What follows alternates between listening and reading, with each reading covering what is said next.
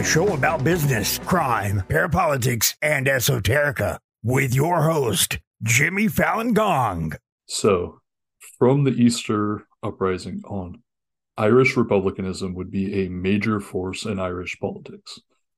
But as you pointed out, interestingly, not the only force. You know, there were a lot of other, you know, as any country, there's a whole range of, you know, politics, right? Mhm.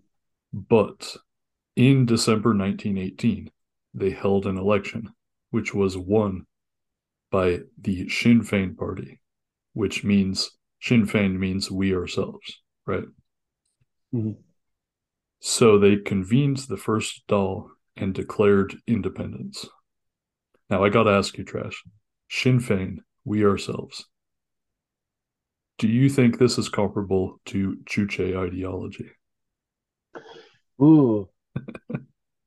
mm. Well, I mean, uh, it obviously has not uh, developed in the same manner uh, as Juche has. Um, you know, but like it is, I mean, you, especially like in the film, you listen to the sentiments uh, that like were being expressed, uh, especially by like the character Dan, of like, you know, everything on this island for this island, like everybody like for you know, it's not Mhm. it's not like necessarily like it's it's not an internationalist perspective. And actually, if you look up like uh Sinn Féin on like Wikipedia, like they what one of the labels for their names is like uh national leftists, you know, Hmm. which is like an interesting like uh concept. Like I I mean I you know I don't know. It's Yeah. it, it's very incongruent uh, with like a lot of uh, of, of how we think about like Western Europe and stuff, which like Ireland certainly would be considered a part of Western Europe, um, at least geographically. Are you saying national socialism? uh, I'm saying uh, con or you know socialism in one country. Uh, Yeah, th- yeah. there we go. Yeah. No, it's funny. I should have phrased the question wrong. I was mostly being stupid. But I mean, No, I no, do, I mean, yeah, yeah, yeah.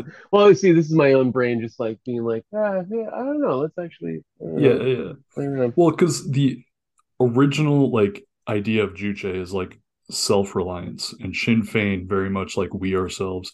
So like the the nugget of the original idea of like no one's gonna fucking save us. We gotta save ourselves from the Japanese or the British. Like Yeah. that part, very comparable. Yes, yeah. As for everything else, you know, not as distant as, you know, we might think, but like you said, like not really the same. Well, yeah, I mean, and you know, I don't know, not to go too far ahead, but like, you know, the the IRA themselves getting some very uh weird fashy territory like in the 30s um hmm with some of their, you know, like well, I mean, just de Valera is a topic of his own, but you know, yeah. What's with that name anyway? It doesn't even sound Irish. I know that's the weird. Yeah, I can't. Uh, I, I haven't done enough reading on it, but yeah, I mean, it does not sound Irish at all. But I mean, it very well could be. I mean, but I, I'm an American, you know. Yeah. But Like we got a crypto Italian sneaking in or something. just fucking. It, I. It, it- nope. I'm not gonna say anything. Okay, so Sinn Féin withdrew from Westminster, withdrew from the British Parliament. They demanded an all Ireland republic. And uh, I think they did that in 1916. So when they, you know, won elections in 1918, it was like already a foregone conclusion, right?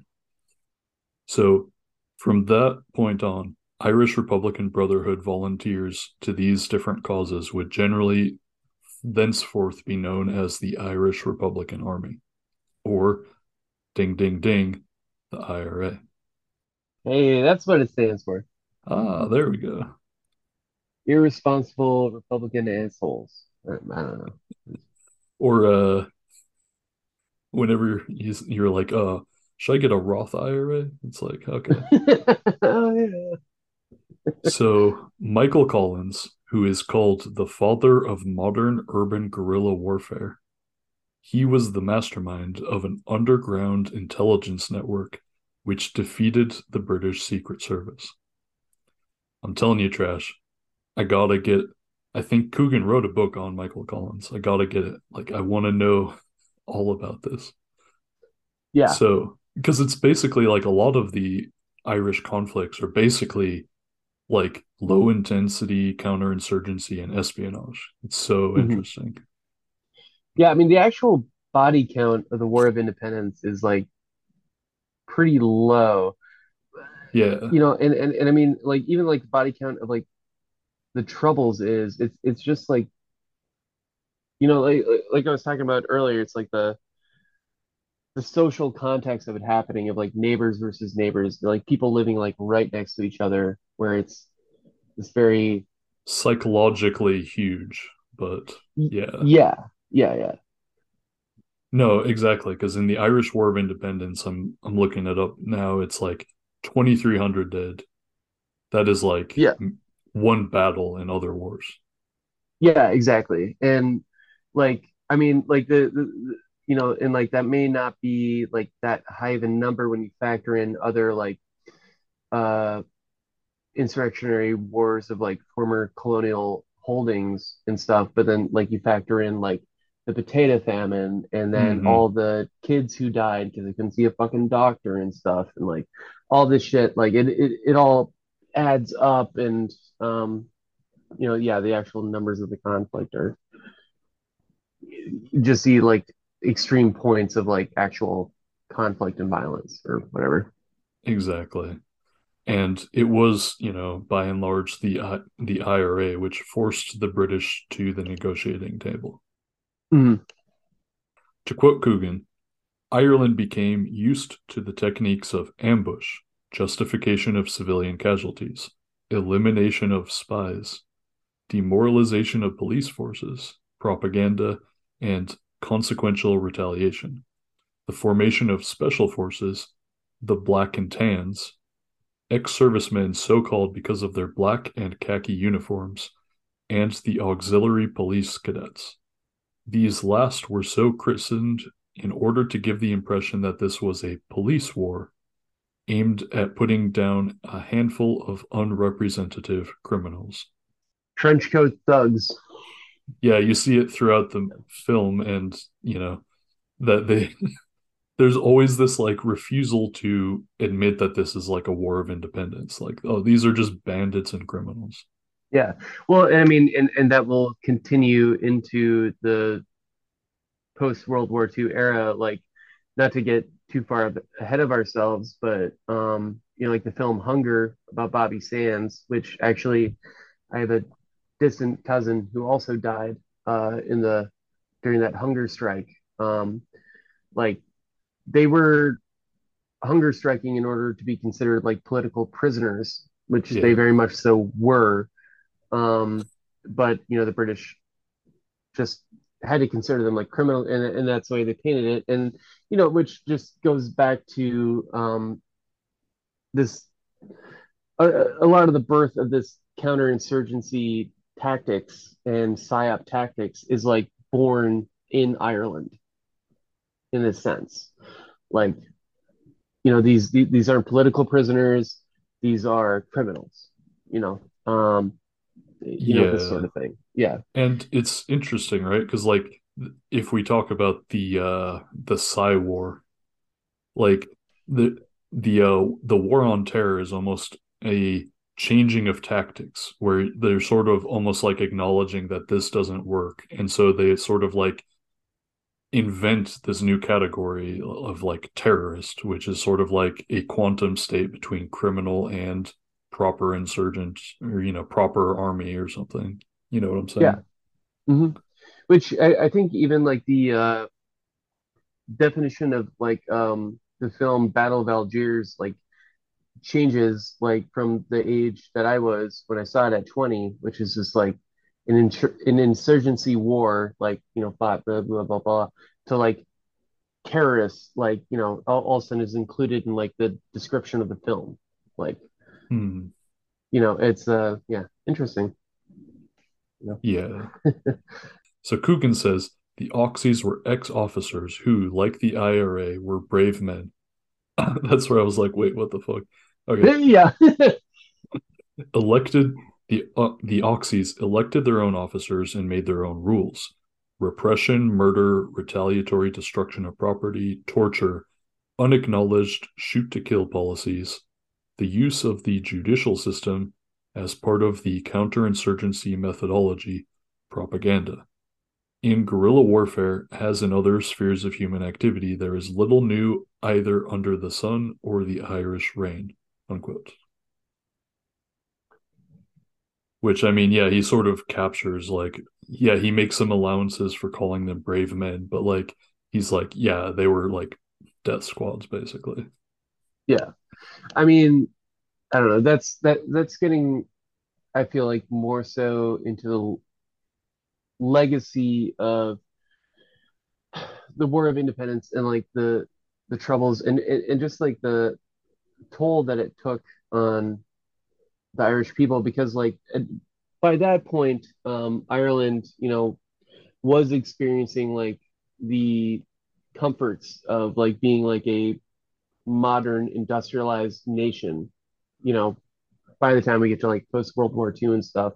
And like you know people were just tired of the violence to a degree. Like you know they were living like what we would consider here like lower middle class lives but that was pretty fucking good as opposed to like starving to death Mhm.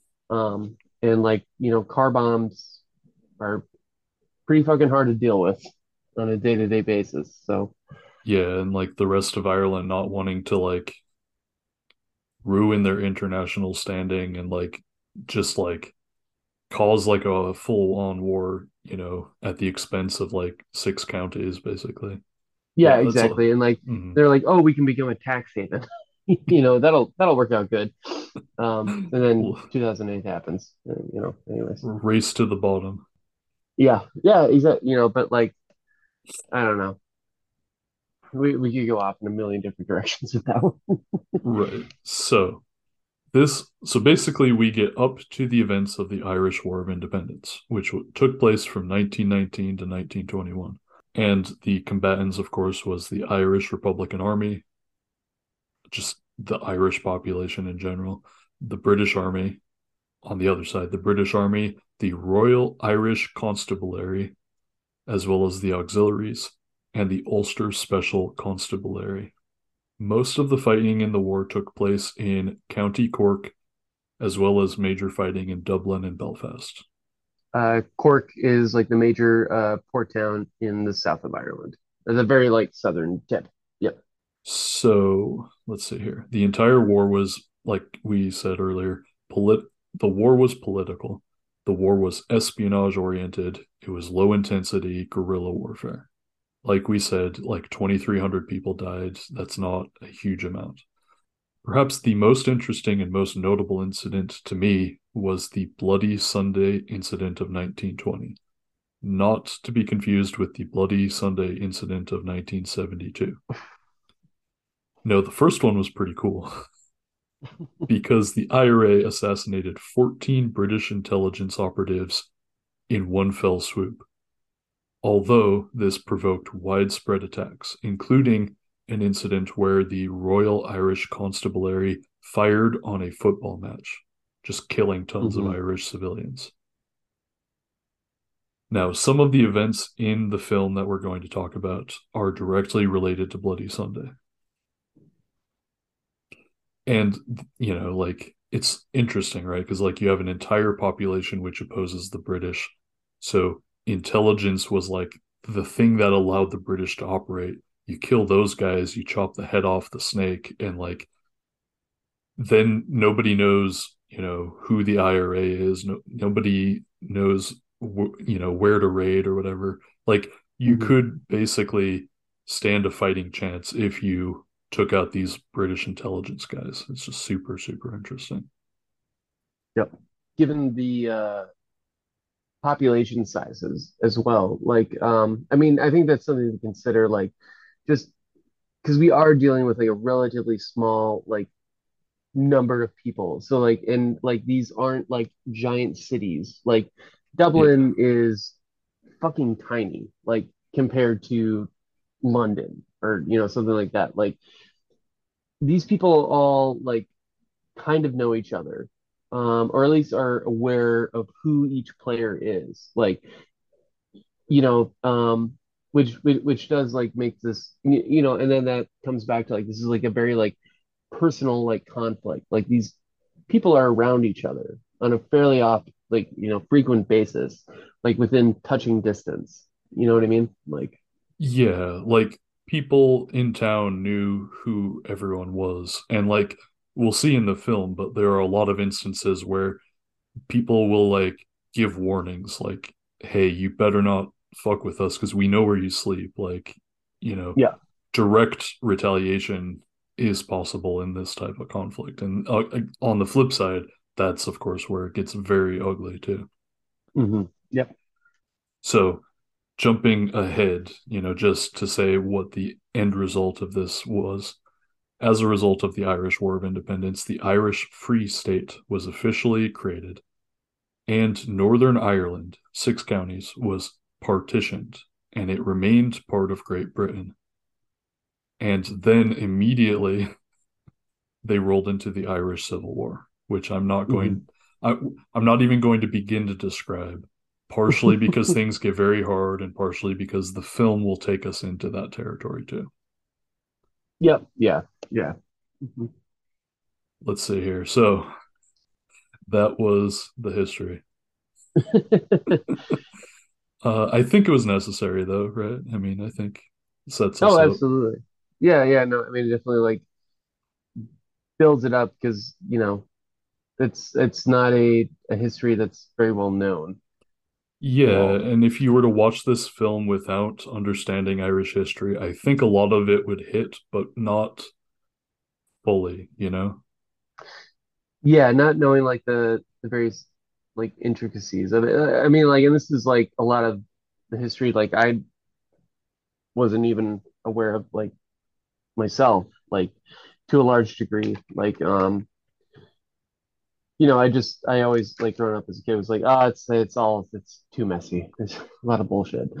Um, hmm but yeah, I mean, you know, I don't know. I, I I interjected like a fair amount with like Marx and Engels like uh interpretation of it. I mean, you know, there, there's not a whole lot I feel like to to add other than um you know it uh the the War of Independence in Ireland like happens obviously during like a very like the Easter Rising happens during like World War One for a reason. Um and it is kind of like you know the British Empire entering into the 20th century and then the fading of that empire. Like as these colonial subjects like begin to you know have like a national conscience or like a you know class consciousness or whatever like um the development of like modernity or whatever you want to call it um you know and like and, and, and Marx and Engels took like a very like active interest. Um they're actually like is a book that was uh published um in like 1969 or something in uh by Moscow Press. So Nice. you know what that means. Um and uh and yeah it's just uh it's it's Marx and Engels on the Irish question which I haven't had the opportunity to fully read but um like I did read quite a bit of it. And it's it's you know it's mainly just like uh letters in between like Marx and Engels like about Ireland um Marx like obviously being a nerd ass accountant like took a very specific interest in you know like uh the graphs and numbers and Let me add those tables. Yeah, just so many fucking tables. Uh, you know, um, but it's it's it's you know, and obviously like Marx includes like Ireland and like Capital Volume One and stuff. Um, you know, like for very like particular reason. And um, I mean, but Engels was particularly uh taken uh by like the Irish character as like the quote I gave earlier um alludes to and stuff. But you know, they were presented with, uh, you know, interestingly, like something that I I feel like in, in, in my reading of Marxist thought and stuff, like wasn't, you know, I I assumed wasn't taken up with until like Lenin writes imperialism. You know, like I um I, I'm not like a Hmm. Marx scholar by any means. I'm just some guy that works in a bike shop. Um, but like uh, you know, they, they they definitely they took an active interest and like I said earlier, um, you know, Marx referred to Ireland as an agricultural district of England. Um, you know, Marx also talks about how what allowed for England's industrial development to become, you know, England, um, was the plunder of Ireland's agricultural wealth. Um, Hmm. you know, England is, well, you know, Britain, whatever you want to call that place, uh, you know, is a relatively small island, and you have this rather like, you know, um, fertile island next to you that's less technologically advanced than you are. You can subjugate them militarily through like your, you know, advanced military tech or whatever, um, and population. Um, and you can just drain them of all their, you know, agricultural, like, you know, uh, grain and whatnot. Um, yeah, and I mean that's that's essentially it's just kind of like a hard nosed look at what um, Ireland was. And you know, one of the things that like uh, like you know Jimmy you brought up earlier was um, you know the 1798 revolution of uh, Wolfe Tone um, Mhm. and how this was you know Wolfe uh, was directly influenced by like the French Revolution. He fought in it. He was a Irish Protestant, but he was, you know, one of uh, Republican, you know, spirit and, and virtue, and how this uh, bourgeois like revolution like failed, even though like um, you know, interestingly, like Wolfe Tone like landed on Irish soil like with French troops, but Britain then like put them down. Um, you know, this all, and then and then you get the uh, you know subsequent uh you know subjugation of like Irish industry and stuff, and like Ireland is relegated to just be this like poor agricultural like backwards area with like it's unfortunately populated with all these people um that like would be employed in like factory towns via you know primitive accumulation capitalist development yada yada. Um but like you know for agricultural development to like feed England and their her industry like you really don't need all these people. Um you know it doesn't take that many people to like just farm grain you know? Um and uh yeah the potato famine happens and England in my estimation is just kind of like ah it's so bad. It's really horrible. All these extra people are gone now. Um Oops. oh yeah this sucks. Um you know which like this um diaspora that it then creates uh due to like um so you know Jimmy I know that you um you listed like a couple of figures of like a million dead and then hmm uh, a million emigrated. Um I think Marx quotes it at like 2 million emigrated uh and then like a million point five dead from famine and stuff which you know if you read the firsthand accounts of it's completely horrifying. It's it's um Yeah. it's absolutely just uh, devastating. And and, and uh, I think I said earlier, you know, like whole families and then like villages would like take their best kids and be like, well, you're either going to starve to death or we're going to send you off to America and maybe you'll survive. And they would pool their funds and send kids off. And that's why every American's like 15% Irish now. Um, you know, uh, and this, you know, like interestingly like kind of had two effects. Um and like the first one was was that in the immediate sense um to quote uh from the introduction to the Moscow book um the immigrant ship was English imperialism's greatest safeguard against revolution and revolutionary ideas. But then, of course, as we know, um, the diaspora population in America then generated the Fenian Brotherhood, which um, Marx says actually predates the Irish Republican Brotherhood. Um, Interesting. yeah, and then what you get up and you know through like till 19 you know 16 the Easter Rising and stuff is you know these Irish Americans who like work their way up through the you know system. You get like Tammany Hall stuff like that. Um, A lot of anyone's watched cops. a lot of cops, you know, legal gangs essentially uh, in New York. Um, and uh, you know, if you if anyone's watched like Boardwalk Empire, like they talk about like you know funding the cause and stuff and sending guns over for whiskey. I was gonna Um, say I was re I was like watching it for the first time recently, and like I was not expecting so much Irish stuff to be in Boardwalk Empire. oh yeah, no, no, nor was I. And like the first time I saw it, I was like, no shit, really? And then like yeah, I mean, yeah, these these Irish American people like that came over during the famine, um, you know, then worked their way up the the ladder into like you know positions where they, you know, well, a lot of them were gangsters and stuff. and yeah, they were still committed to the cause. Um, I think it's famously in uh, the movie The Good Shepherd, Joe Pesci's character is talking about like you know like at, uh, talking to Matt Damon's character, and you know says like, well, the Irish have the homeland, and like the Jews have you know, something, and like yeah, I mean this was like a committed like thing for Irish Americans um, for a long time, Yeah.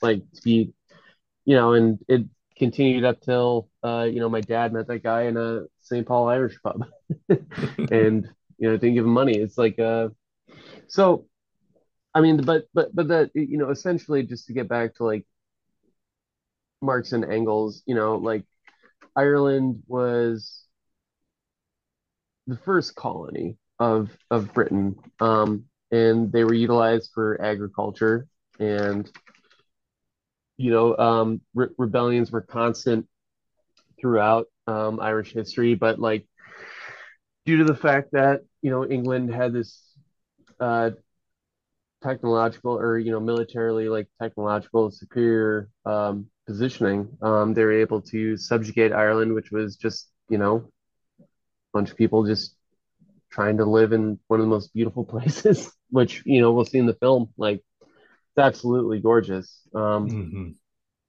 I would really like my my grandma's been a number of times, uh, as most of my family has, and um, one of these days I'll make it over. But yeah. Yeah. It just sucks now that it's just a place for rich Europeans to live.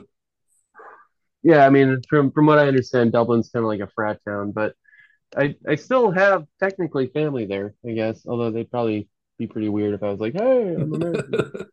I have a bunch of tattoos and I smell weird." Yeah.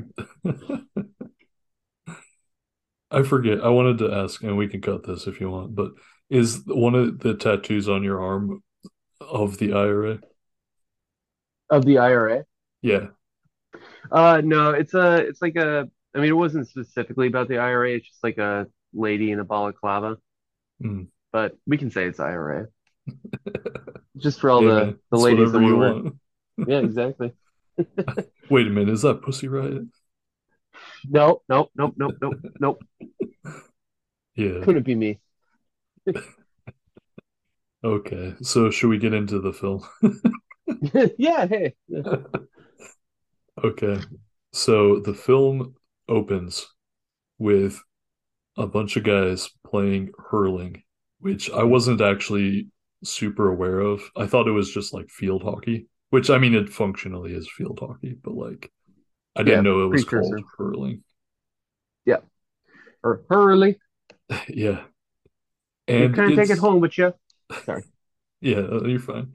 I mean, it's basically like the same group of people as end up in this flying column of the IRA, basically. Yep. And uh interesting I you know, um interesting uh precursor, well, yeah, um what's the word I'm looking for? Uh um the the the two O'Donovan brothers are playing on opposite sides during it. Ah, I was gonna ask because also yeah, and then there's also like one of them is like upset at the other. I don't know if that's like the two brothers or if those are different. I couldn't tell which characters were like arguing during it and almost fighting. No, no, it's it's it's it's Teddy and Damien, uh, and they're you know they're beefing with each other, like right at the beginning, and the ref is going like, "No, you guys can't," and then Damien's trying to be amicable. Uh, Um, which is an interesting kind of folks, we love to see the intricacies of the cinema. indeed. Foreshadowing. Y'all ever watch movies? Yeah, yeah foreshadowing. That's what I saying. exactly. It's like, damn, movies are good. Yeah, Damn, shit, dog. You ever watch movies?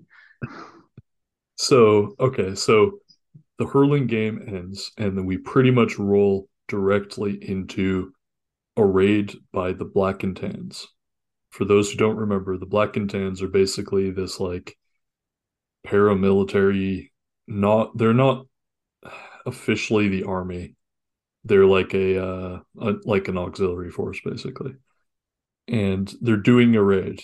Yeah, the, these are all like the Black and Tans again. We're all guys that like fought in fucking World War One, and well, not all, but like Many. at least like the commanders and stuff. Like we're guys who were like in the fucking trenches and stuff.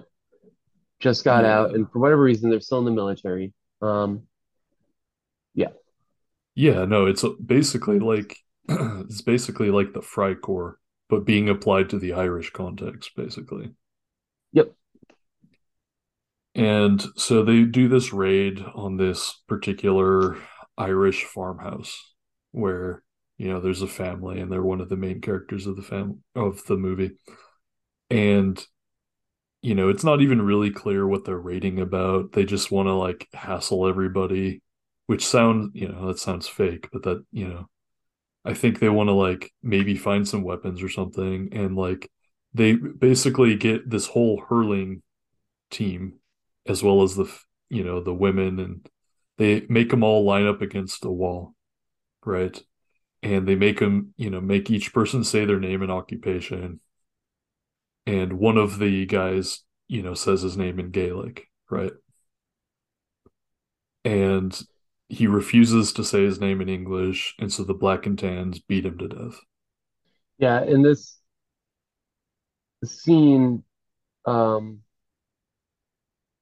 every time I watch this movie, uh, really makes me. I'm I'm kind of I might I might be tearing up a little right now. Um, it's just I don't know. It's it's really fucking.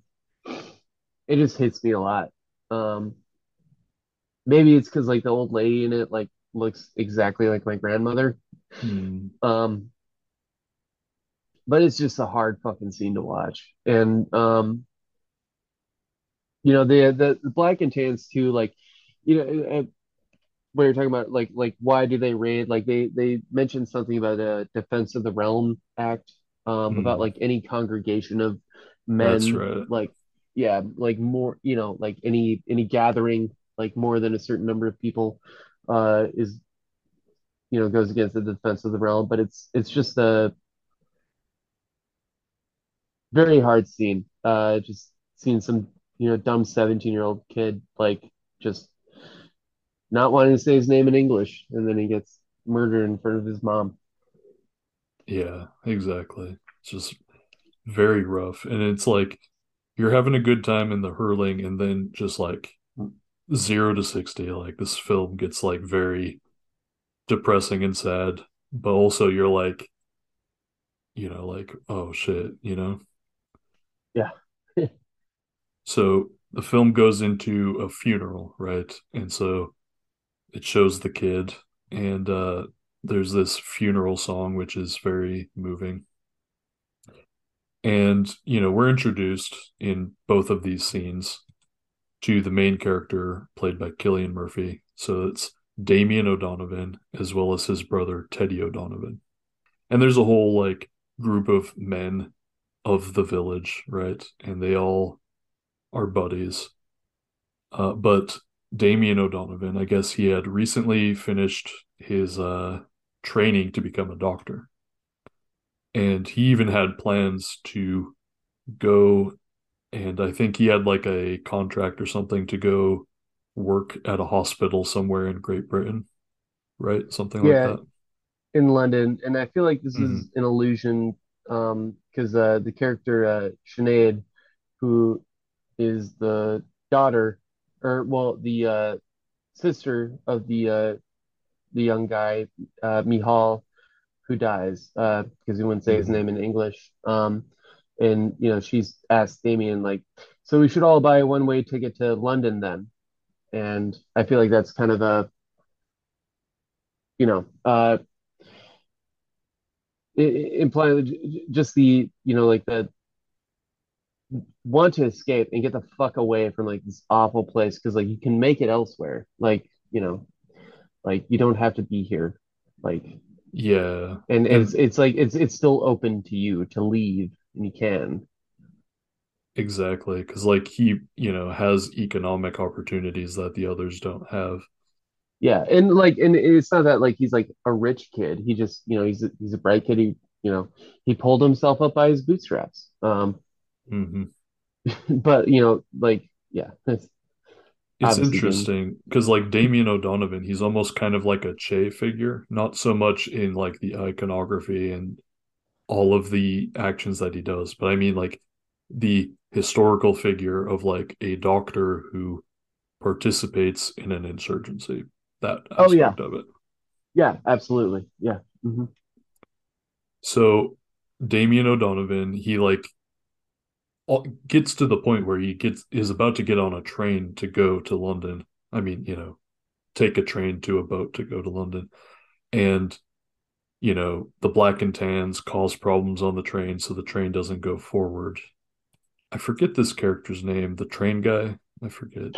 The uh, the conductor, Yeah, the conductor. uh, his his name's Dan, and and actually this scene was really interesting to me because like this actually was like a historical thing that did happen and hmm that the um, the railroad workers union did bar uh, the transportation of British troops.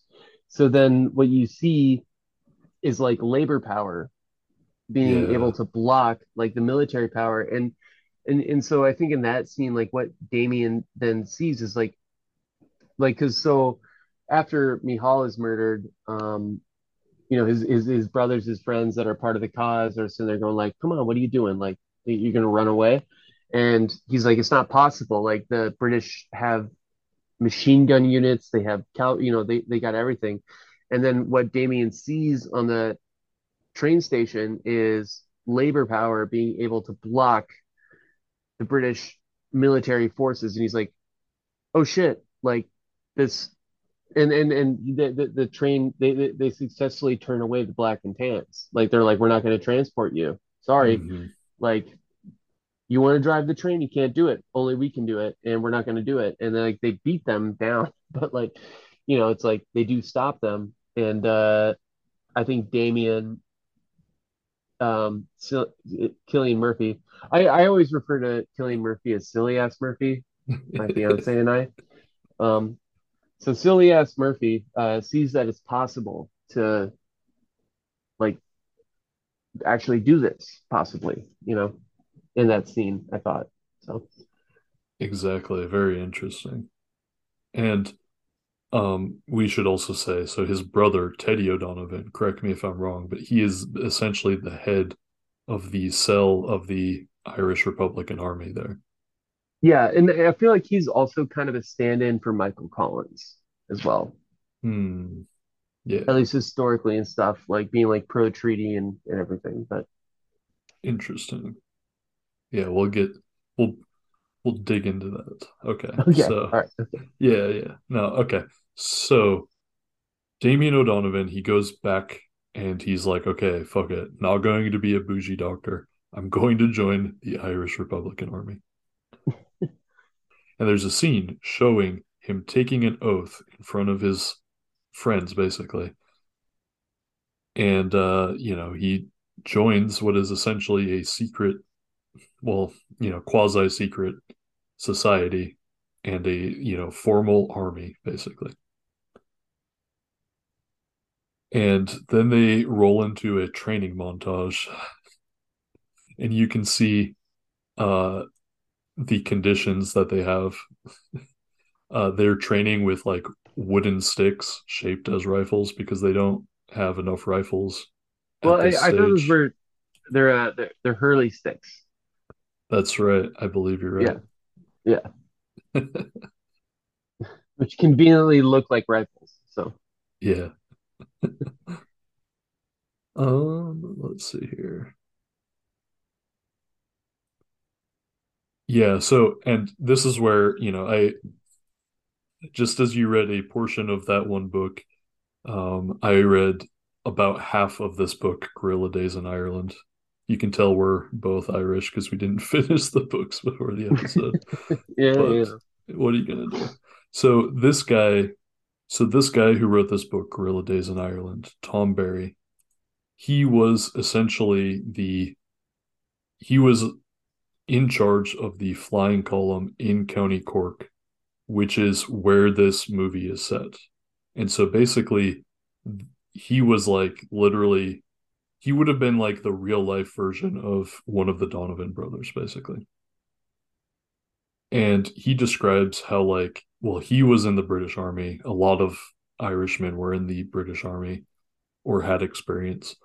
And they basically trained ira troops and they basically did like the leanest version of training they could because they focused entirely on the things they had and they did not train whatsoever for like all the horseshit like you know the training to like march in parades and stuff, you know, all the normal army training that like has a lot of superfluous stuff. They focused entirely on like ambushes, you know, specifically like marksmanship and everything. Like they they were very uh, utilitarian in how they trained is what I would say. And that does reflect in the film, I think Yeah. there's even a scene I think where one of them is like, all you need basically is like, you know, a pack of cigarettes. That's, you know, how much a soldier needs to shoot you dead. Like the margin of error is very small. Like if they see, if the British see you at all, they will kill you. So Well, yeah, and yeah, like in it, during that scene, like um, you know, they're watching the the boys come up, and like the, these are like farm boys, you know, like farm hands, stuff like that. Um, just Irish proletarians, and like, you know, you know, one of them's they're, they're like pointing at him with like a hurley stick and be like, I got him, I got him, I got him, I got him, and you know, the the criticism they have towards these boys like walking up, it's just like were, were, were you looking at the skyline? Were you looking at where the shooters would have been? No, you were looking at your shoes. You were seeing if you got mud on your shoes. Shoes will be clean on your corpse. And then he's like, "This is all I need is a pack of fags." And he's, you know, he shoots his fat his box of cigarettes, and then, like, "Oh, you wrecked your pack of fags, boss." Like, yeah, exactly. That's my that's my key to get away with saying fag. it's Irish. Yeah. Yeah. Hey, yo. So, you know, then they're at the point where the IRA goes and does a raid. And I think they're raiding probably the black and tans, right? I'm pretty sure it's not like the British army.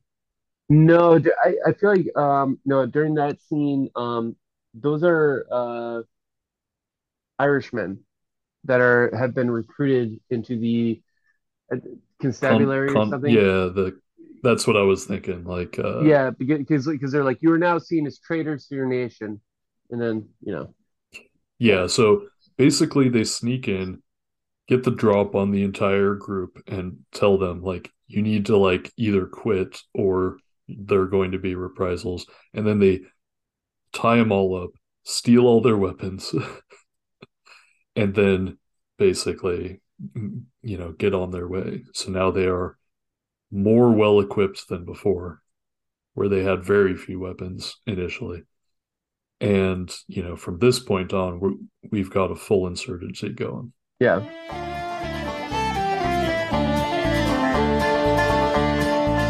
I was born on a Dublin street where the loyal drums did beat.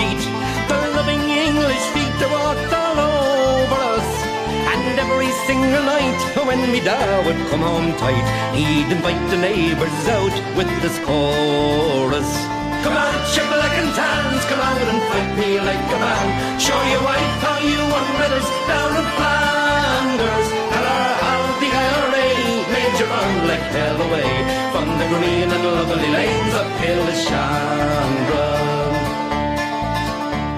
Come, let us hear you tell how you slandered great Parnell when you taught them well and truly persecuted. What are the sneers and jeers that you loudly let us hear when our leaders of 16 were executed? Come out, shibboleth and tans, come out and fight me like a man. Show your wife how you won medals down in Flanders. The IRA made you run like hell away from the green and lovely lanes of Killeshandra. Come tell us how you slew them all Arabs two by two. Like the Zulus, they had spears, a bow and arrows. Oh, bravely you faced one with your 16 pounder gun, and you frightened them damn natives to the marrow. And tans, come out and fight me like a man. Show your wife how you won medals down in Flanders. Tell her how the IRA made you run like hell away from the green and lovely lanes of Killeshandra. The time is coming fast, and I think this day is near. When each Shoney traitor he will run before us. And if there'll be a need, well, our kids will say Godspeed with a verse or two of singing this fine chorus. Come out, shibboleth and tans, come out and fight me like a man. Show your wife how you won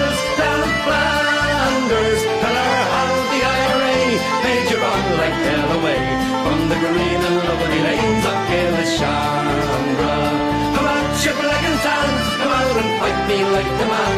Show your wife how you medals down in Flanders. Her how the IRA made you run like hell away from the green and lovely lanes of Killeshandra.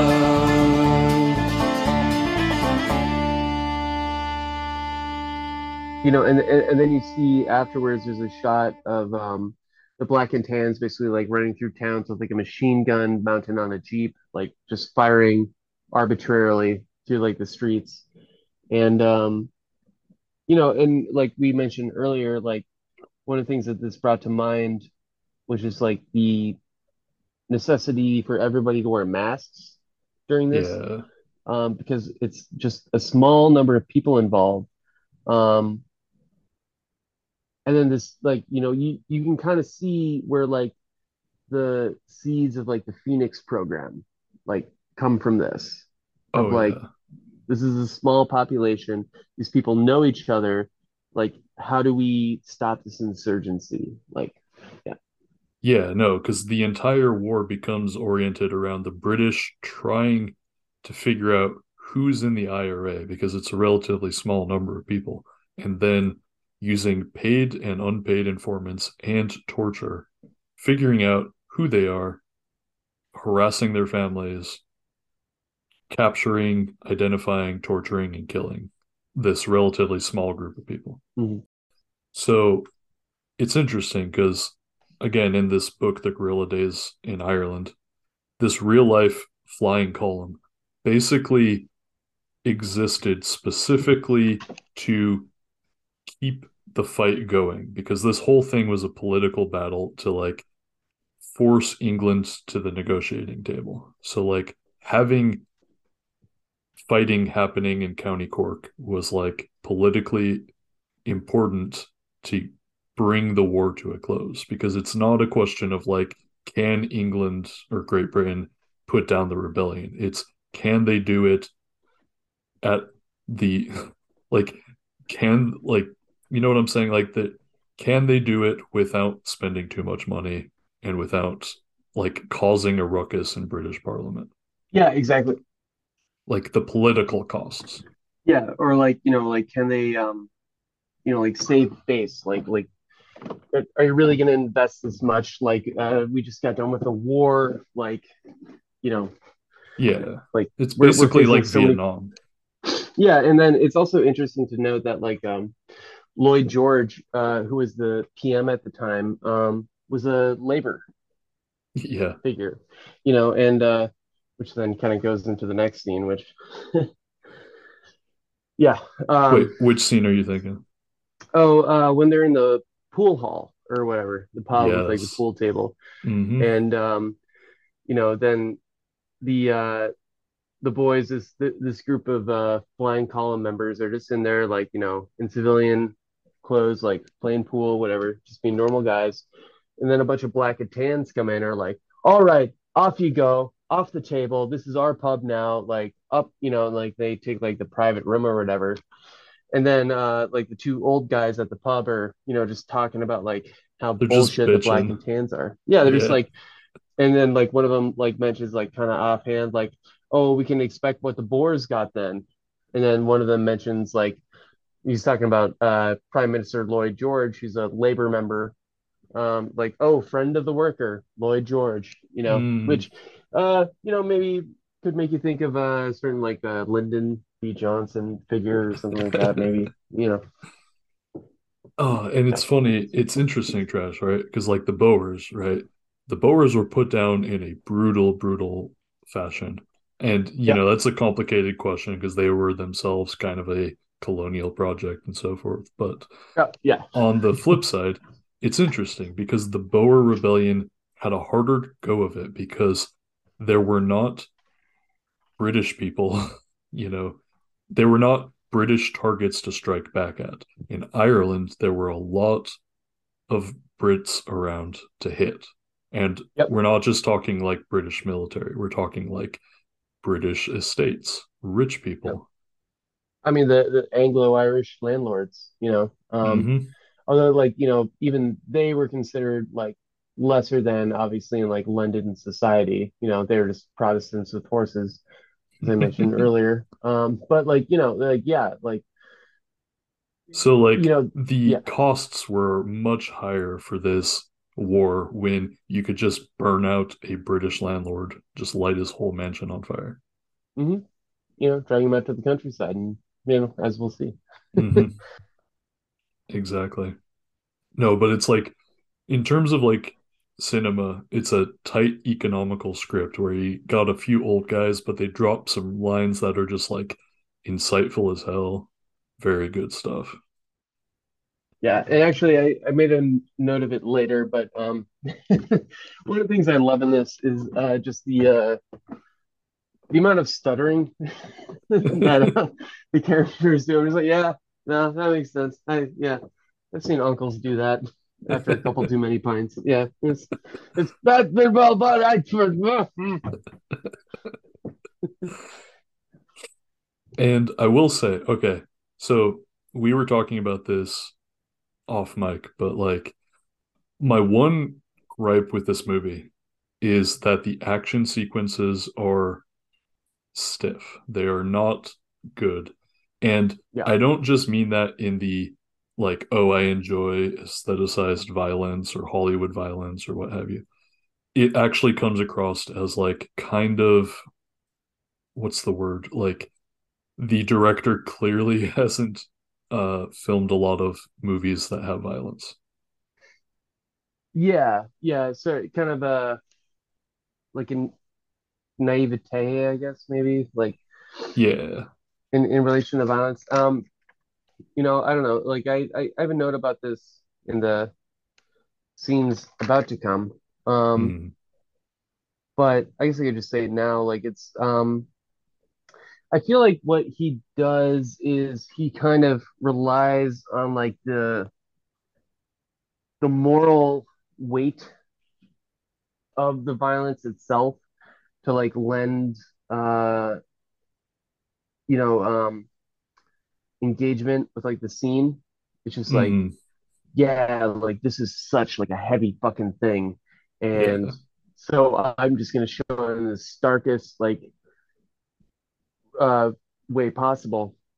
And luckily, like you know, like some of the actors like uh, Silly Ass Murphy, like he just whose whose performance like throughout this is just phenomenal. He's a great fucking actor. Um, like they they, they do kind of carry it, but like I, I feel like yeah, uh, Loach kind of just like he's just like like this is such a heavy thing to even think about that I don't even need to like try and dress it up at all.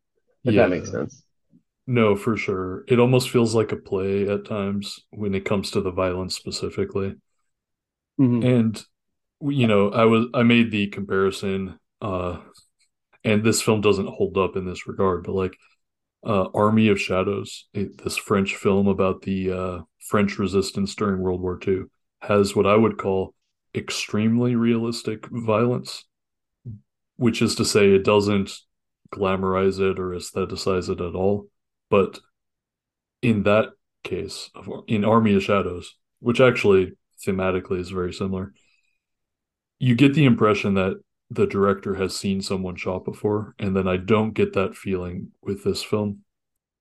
Oh no, like yeah, no, yeah. No squibs, no, you know, the way people fall is not that convincing. Like just No, little details. There's there's one yeah scene in particular where like the way the actor falls, you're just like that is the most Yeah. you know, but like the the the, the gravity of the situation, I think kind of overrides it, but like not Yeah. enough to like make it work. It's really the only issue with my my only issue with this film, and it's not a huge issue, so Yeah, yeah, exactly. Like, because I mean, it still it still lands, like it still gets the point across that you want it to, but like Mhm. I don't know. I just as the Yeah. director myself, no, I'm just kidding. Well, it's uh, I'll say probably my last thing, right? So I do have an issue with like Hollywood violence because it's frequently probably irresponsible the way they do it. And then on the flip side, if you're doing like a punch and it just sounds like a huge thud, that's just not how punches are, you know? Like Yeah, there's all kinds of issues with how Hollywood does violence that is fucked up, but like this is like more on the side personally, I feel like it's more just like he was bad at it rather than like a specific artistic choice. yeah, no, exactly. Yeah, I mean, you know, it's the my my same thoughts on like uh sex scenes and stuff, Nice. sex and violence. You know, like um, yeah, they could both be done better most of the time. Yeah. Let's see here. So but to that end, there i there are some extremely cool scenes in this film. Mhm. like this one where the guys playing pool leave presumably to grab their guns i think Mhm. and then they re-enter the bar go to the back room where the black and tans are and there's like three of them and they just fucking open fire with pistols just sh- just mowing these guys down Just fucking ventilate them. yeah and it almost reminded me of like reservoir dogs the way all three of them lined up and it was just like ooh ooh Oh yeah. lovely hmm because these were the same fuckers that were like that literally like beat to death some poor kid you know like these guys Yeah. had it coming Yeah, exactly. Like these are the same guys. These aren't some like faceless like non-coms that like came in later or whatever. Like these are the same dudes who murdered your fucking guy, like that you grew up with, in front of his mom and his grandma, hmm and now you get to kill him. Like I don't know. I don't Like- condone violence by any means necessarily, but like uh, that seems pretty fucking justified. exactly and then i think there's another scene of black and tans doing reprisals just going through the town just shooting places up and just acting crazy Yeah, just like beating any like Catholic guy that they see, like that they know Mhm. is like Catholic and just like in front of his like wife and children yeah and like probably like crippling him so that he can't go to work and then now they're gonna starve.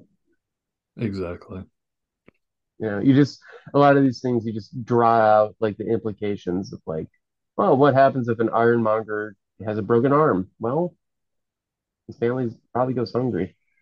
hmm Now, I think the next scene of note is the uh the rich British the rich British estate. Am I right? Yep. Yeah, which well, so yes, that actor too. I I can't remember his fucking name. I didn't look this up. so. Yeah, no, he's great though. I've, I've seen him in a bunch of stuff. Yeah, yeah, same.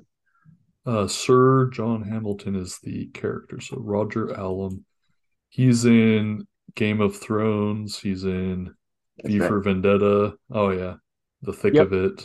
Okay, hmm nice. Yeah, he's great.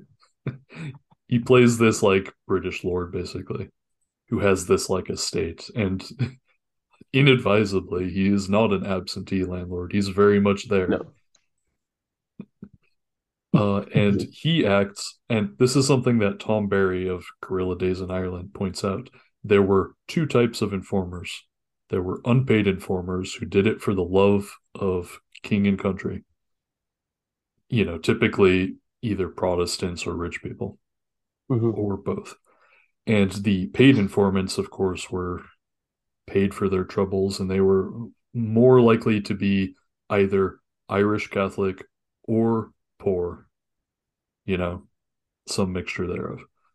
And so he, this British lord, he basically uh, writes to the authorities and is like, I think one of my servants is in the IRA. And so they, uh, I think it's black and tans in this case too. They basically get one of these guys who I think he's like on the younger side, right? I mean, he's like pretty young. He's like, yeah, he's like a kid, and he's so he's a member of this flying column. Like he's a Mhm. young Irish Catholic farmhand. Um, Was he even one of the shooters, I think? No, no, he wasn't. Um, yeah, no, he's just been like training with them and stuff. Like he plays Hurley with them, and then this Hurley uh team turns into a flying column, which is like kind of an interesting thing. you Think about like football hooligans and stuff. Mhm. Um, and uh, yeah, he's just like a young fucking kid, you know, working on a farm, you know, getting caught up in some. Exactly. Because, like, the nature of this is that, like, a certain amount of IRA men basically were permanently underground, like, or not under, you know, some of them were like underground metaphorically, and some of them, you know, basically had to live out in the country, just, you know, in the wilderness, basically, or Yeah. moving Well- between house to house and certain farms and so forth. Yeah, and and I will say, so the character's name is is is Chris Riley, Mhm. and um, this will play in the third act of the film.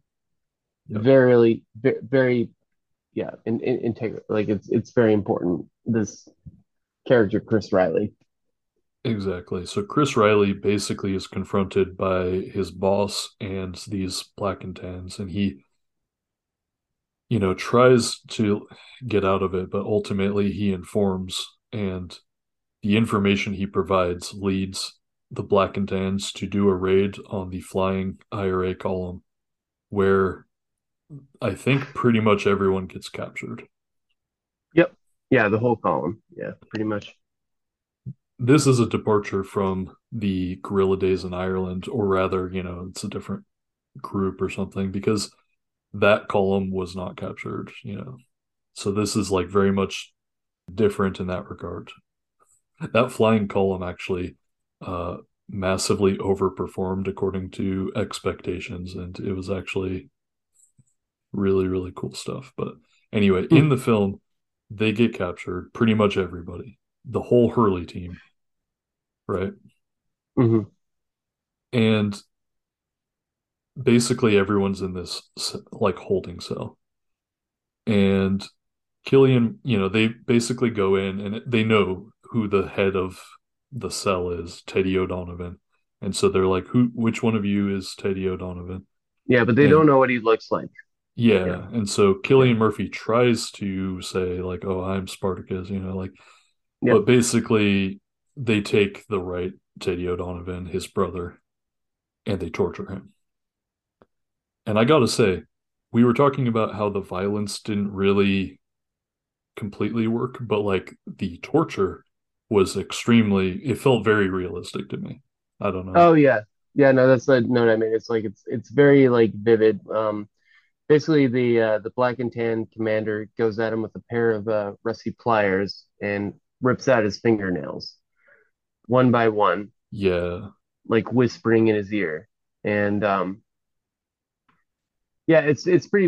And you know, like um, I don't know, like you can compare it to like inter interrogation techniques in like later like colonial uh campaigns of like repression or whatever. Um, and be like, oh well, you know, tearing your fingernails is kind of tame. Guy got his fucking fingernails torn out, and like a lot of that worse happened during the Irish War of like independence. Like it's yeah. Yeah, let's let me see. Yeah, exactly. And then the the, the guys and the the thing is though is that he's like right down the hall and all his flying column is in the cell and they all start singing a song in Gaelic and like pounding against the walls and it's a very Mhm. moving scene. Um and then also like uh Jimmy, I'm sorry if I'm like stepping on your feet, but No, no, uh like um also during this period um the train driver from earlier dan um pops back up and he's also in prison. Uh but it turns out that like dan the train conductor from the union is a socialist agitator. Surprise surprise. Uh who's been like writing newsletters and he's in there for like printing out like socialist pamphlets like calling the people to like insurrection and stuff. So like Damien and him link up and like I feel like their relationship is like very uh integral as far as like illustrating like the left wing like socialist component of like the IRA during this period. Yeah, exactly. And it's very interesting because, like, the IRA itself in every era had different wings, you know, some of which were for socialism and some of which were uh, much more nationalist in character. Very wildly reactionary. Yeah. Yep. Yep. Uh, let's see. Was it in this scene where they where the uh where Dan, the train conductor, talks about having met Connolly and seen him speak? Um Or Not if yeah. quite this scene. It's like a little bit forward, but yeah, no, that's yeah. Oh no, um so yeah, just like jumping ahead, they um they bring Teddy O'Donovan back in. He's got his he's now fingernailless, um, you know, improved by the British Empire. Um, and uh, then they like separate them, and uh, so it's Damien O'Donovan and uh, Dan, the train conductor, in a cell. Mhm. And uh, Damien is sitting there with the candle, and like they split a cigarette, and they're smoking, just like lamenting their fate because they're probably going to be shot in the morning, actually, more than probably. And uh, Damien leans over the candle and he's reading some of the graffiti on the wall, and it's a poetry quote, which winds up being from William Blake. And uh, Dan catches it and finishes it, and uh, then that's when he talks about how he was at the Easter Rising with Connolly, and uh, afterwards was taken to the uh, concentration camp. And uh, That's right. as much as he doesn't want to admit it to the bastards, the British, uh, but that's where he learned to read and write. That's where he learned uh, William Blake. Um, and which is interesting in that, like, uh, in a sense, this is the only mention of uh, Connolly in the film. Yeah. No, he looms prominently, but uh he only comes up once. Yeah. Mhm. And th- th- there's a really great uh, quote. Actually, I don't know if it was in the film or if it was from uh, Furl Schlamper's podcast, Nice. uh, where he goes into uh, he's, he's talking about Ireland in relation to Russia and Ukraine, and talking about how um, uh, you know if you don't fight for a socialist Republic of Ireland, like England will still control you through her bankers, uh, you know, her Yeah. businessmen, her capitalist interests. The only difference will be that there'll be a green flag instead of a Union Jack above the bank. Beautiful. yeah. Mhm. Which is what, you know, that pretty much perfectly describes the state of Ireland now, right? Yep. 100. Yep. No, that's a very moving scene. Oh yeah. Yep. Following that, uh, I think they take Damien O'Donovan to a room where I correct me if I'm wrong, but the point is that they're trying to flip him, right? They're trying to or are they just trying to read him charges or I forget exactly what they're doing. I I don't necessarily know if they're trying to flip him. They're just like interrogating him. And what he right. does is he comes at this uh, black and tan officer with just the most basic sentiment that any kind of standard non, you know, bourgeois Englishman would like appeal. Like, I am a Democrat. We voted this way. Get off my island. Like, I am.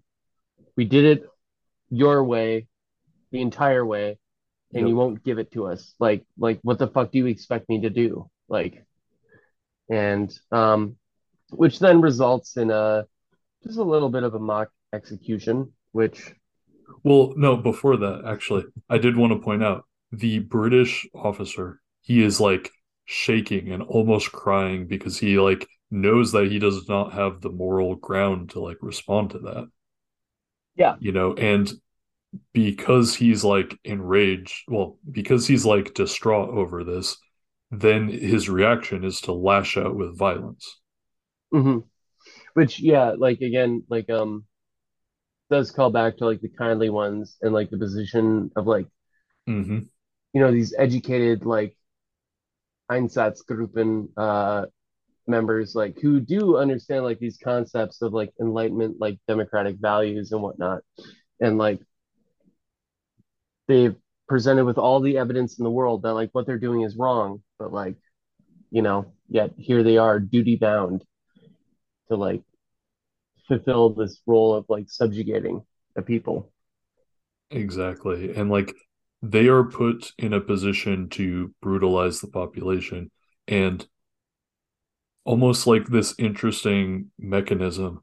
They are enraged by the position they're in, and then they take it out on the natural target, which Mhm. just so happens to be the target that the state wants them to do. So it's like you see that sort of like it's not that they're say like it's not that they're sadistic, it's that they end up carrying out the state violence as a result of the position they're put in, but then they end up internalizing it and, you know, doing the then violence and, perpetuating it. exactly. Yeah, like they're- they're just so frustrated by like this position that they are put in, like, and the only like the state has then provided them with like, well, you can't really like reflect this back onto us, like you'll get a bullet in the head. So here's your, you know, scapegoat. It's like even though they know intellectually on every level that like the argument being presented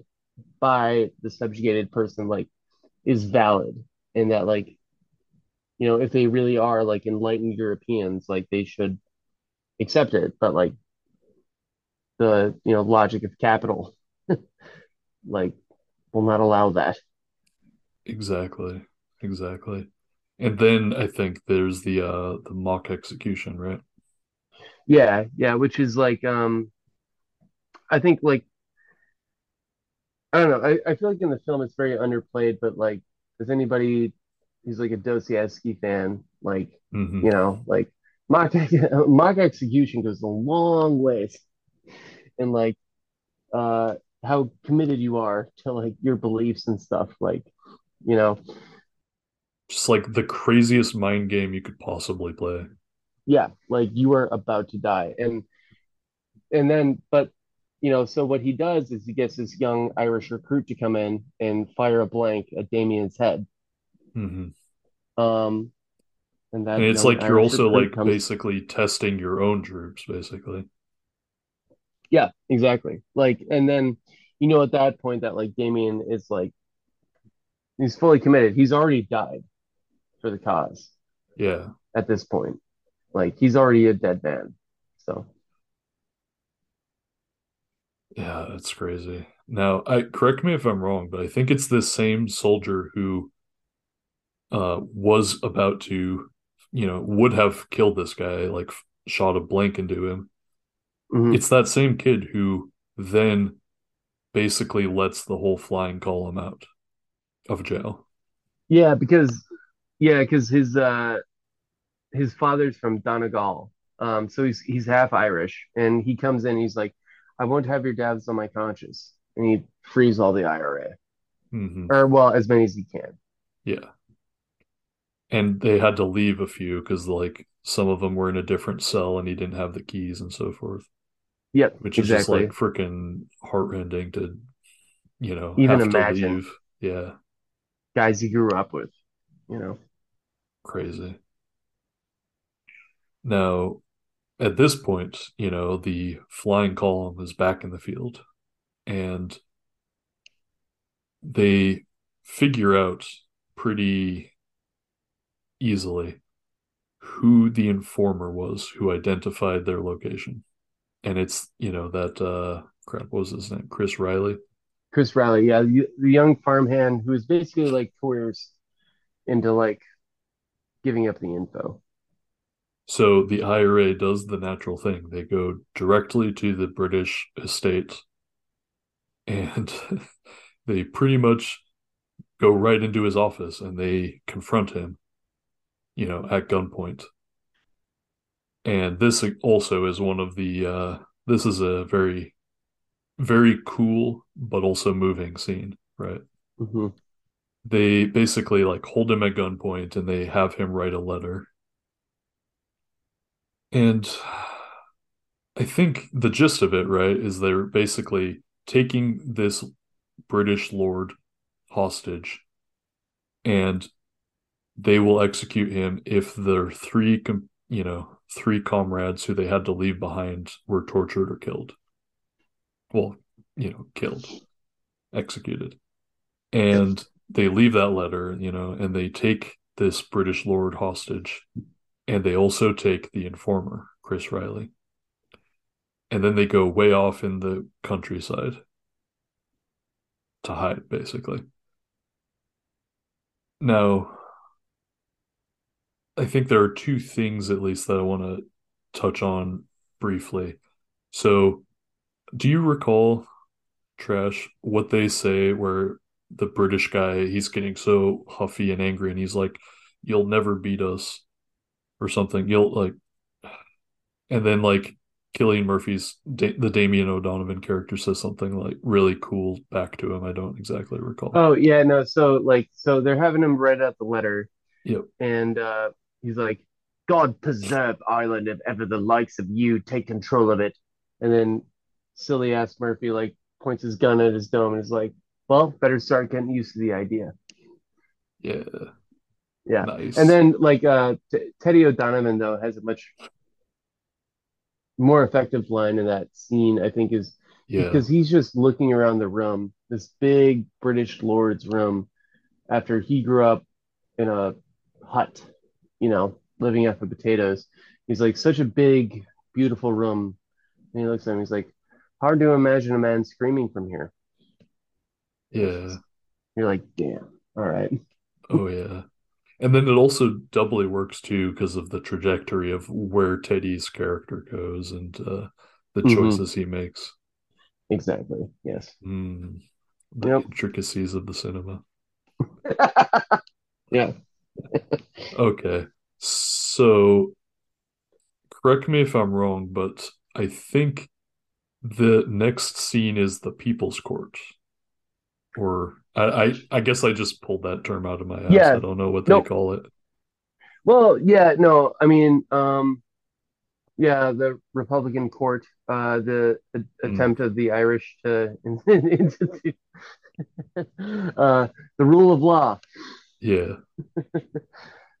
for all that we can. Um, yeah, which is like uh, this the Irish mother comes in, and and this is where you see you begin to see the economic split between Yeah.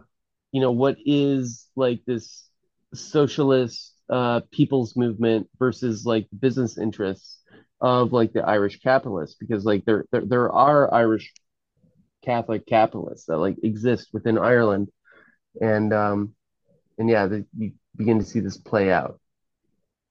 I will point out that the judges were women in this court because the Irish, you know, say what you will, but there is a great tradition of uh feminine like Irish feminism which cannot be denied.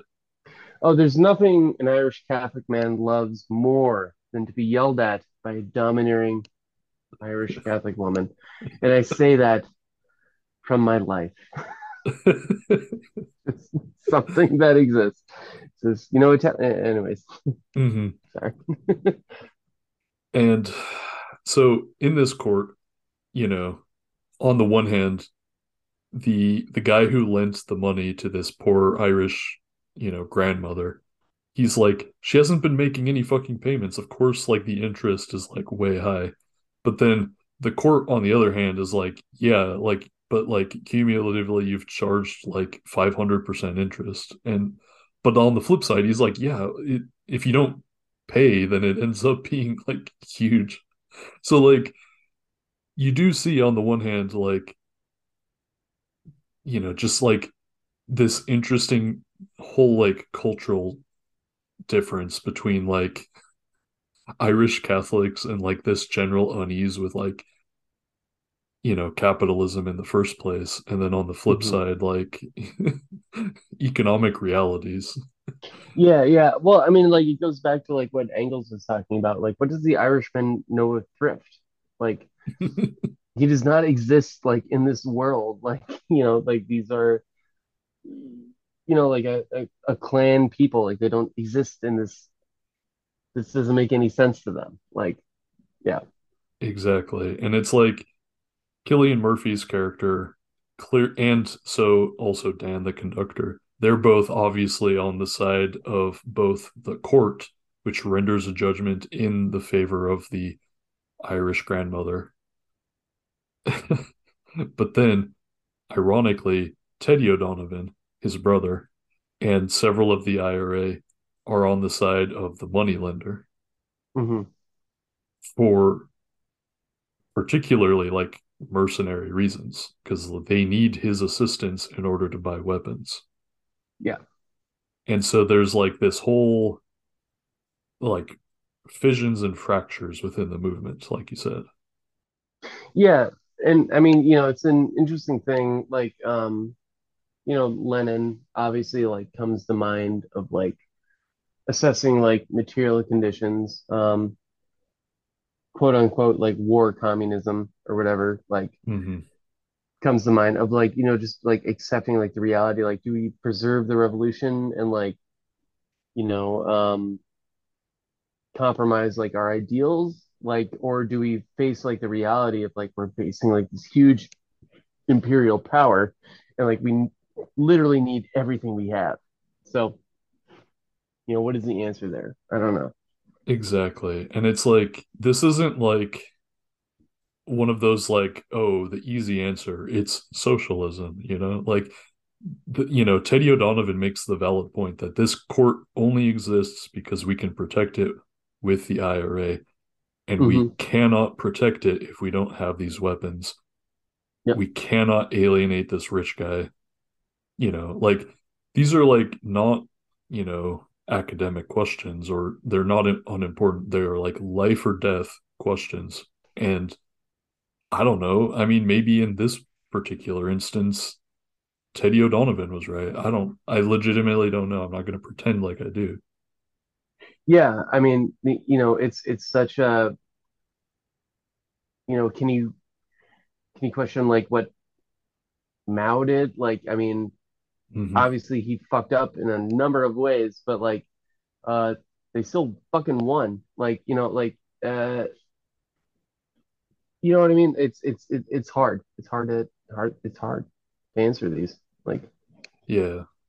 and and then obviously like the framing that like a lot of contemporary cinema like puts these things in is just like wow no they were bad they, look at they didn't live up to their ideas and it's like well you're only saying that because you didn't win or whatever like you know like Yeah. yeah anyways I don't know Exactly. Exactly. Now, Trash, I have the line, I've crossed the line now, which I think that Damien O'Donovan's character says to Sinead, who is sort of his love interest, where Yes. basically they're discussing the struggle and like, you know, he's talking about these mounting pressures on him, like killing for the for the movement basically and taking a guy hostage, you know, like Mhm. Just this escalation of violence is just like ratcheting up. Just like Yeah. the weight, you can tell it's like weighing on him, right? Yeah, which I mean, you know, he's about to make his biggest uh commitment to the cause. hmm Um, yeah, it's you know, uh, Sinead and uh, Damien's relationship is really just heartbreaking because you know they'd be such a cute couple, as my partner said. I mean, she's not wrong. No, yeah, they're you know both very pretty. So Yeah, and it's funny because a lot of war movies, I think, don't show the uh strict limitations. Like they literally can't be together because like like during the entire, you know, Irish War of Independence, the and particularly in County Cork, they were on a razor thin margin of just being gunned down or captured and executed. yeah, exactly. There was no Like, they- leeway to be together. no, they cannot be seen together at all. Like they cannot be associated whatsoever. Like you know they have to be Mm, totally separate. Like, yeah. Which is, you know, like, you know, most war movies are in a faraway place and stuff, but this is all happening like on these people's like doorsteps, yeah. you know, like, yeah. Now, I think at this point, right, they do the raid on the auxiliaries. um, Or am I out out of order? uh, at this point, I think they go to the execution scene where they take him out to the countryside. Dang, I didn't take any notes on that. Okay. Chris Riley. Yeah, I think you're right. Okay. Yeah. Which, uh, a, a big thing I have noted is not enough dogs. Could be more dogs in the movie. Yeah, there's a three-legged dog. Yeah, there's a three-legged border collie, which I I I, I grew up with border collies, I love them. Anyways, uh, but yeah, no, um, the and and this is kind of what you were speaking of, like the scenes of violence, like do fall flat, um, where um, uh, yeah, they they, they take the uh British uh landowner, um, gentleman farmer, as they call him, out into the countryside, and uh and Chris Riley, the informer, and then execute him. And obviously, like executing the British landlord, like isn't a problem. And he shouts out this big line, like, uh, "You'll never beat us. You'll never win." And then silly ass Murphy, like, you know, plugs them. Yeah, and we should we should say specifically they didn't want to, but the three comrades that were in prison were executed. Oh, yeah, yeah, Right. yeah. So yeah, so so they get a letter saying that like the three that they left behind were all shot in the morning. Um, so then they have to kill these two guys. And what the IRA uh, higher ups say is you have to kill the spies, which includes this 17 year old, let's say, uh, farmhand Chris Riley, who is just this young kid, Mhm. illiterate, you know, um, can't even write a letter to his mom saying he's going to die. And uh, this is a guy that Damien O'Donovan, uh, Cillian, uh, Cillian Murphy's uh, character, um, you know, played Hurley with, has known since he was a kid. But the IRA higher ups have said uh, you have to kill the spies. And so, And also, I mean, like you're right, like the IRA, like this is the rule they have to follow during wartime. But on the flip side, you know, there is also the understanding that like he did inform and caused people they know to be killed. Yes, yeah, So it's I like, mean- you know, it's not just like, oh, we have to do it because like the higher up said, like they know that like this is the consequence. Like, yeah, this is Yeah. this is literal fucking war. So like, I, you know, like one of the things I just scribbled was just like, the iron discipline of like, you know, yeah, this is the kid he grew up with and stuff, but he caused the death of three other guys that you grew up with because he, you know, and like, and he wasn't even like tortured, like from what we saw. He's just like a dumb kid, which is, you know, these are the hard fucking questions that like these liberation movements are presented with. Like, what the fuck do you do in that circumstance? You know, like Yeah. let them, you know, you know, then then what are you know, and, and it's and so in the movie, uh, Cillian Murphy Murphy's character Damien O'Donovan uh shoots this kid, you know, Yeah. for for squealing, and you know, I don't know, it's uh it's it's it's a hard scene, and it it comes into play later.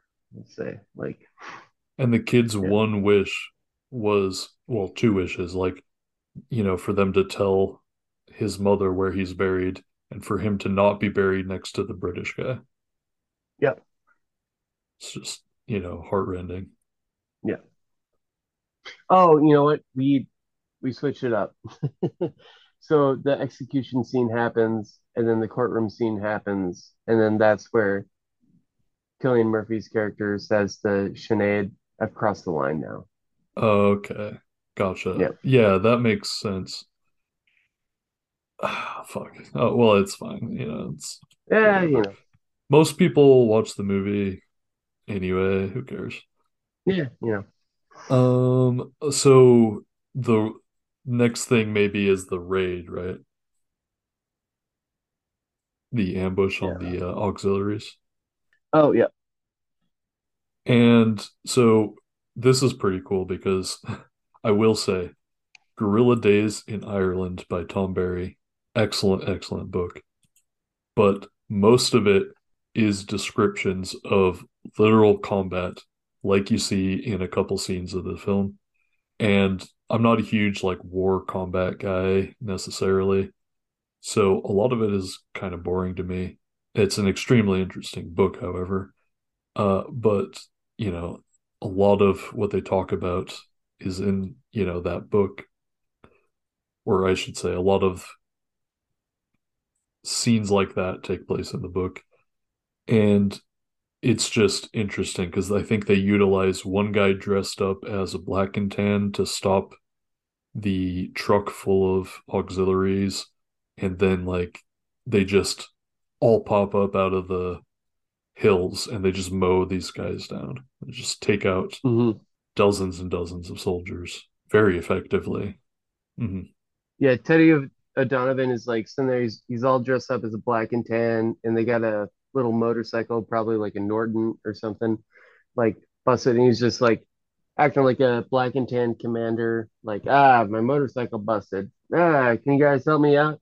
And then once they stop, he like plugs the two uh drivers and then tosses a grenade in, Yeah, then they all pop out.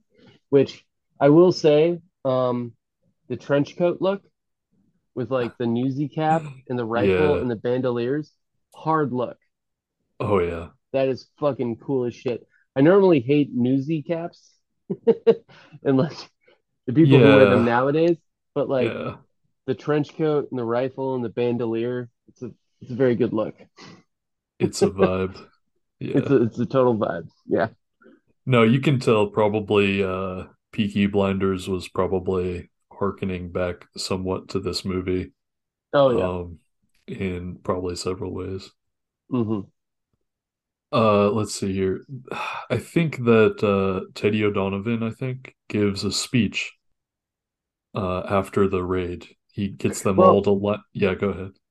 oh, I, I was just gonna say, um, one of the notes I had was um, so during the raid that happens, so Mhm. they kill the uh black and tan auxiliary unit that's driving through, uh, but one of their guys gets shot, which is Gogan, Yeah. uh, who's a character you know that has been around since the beginning.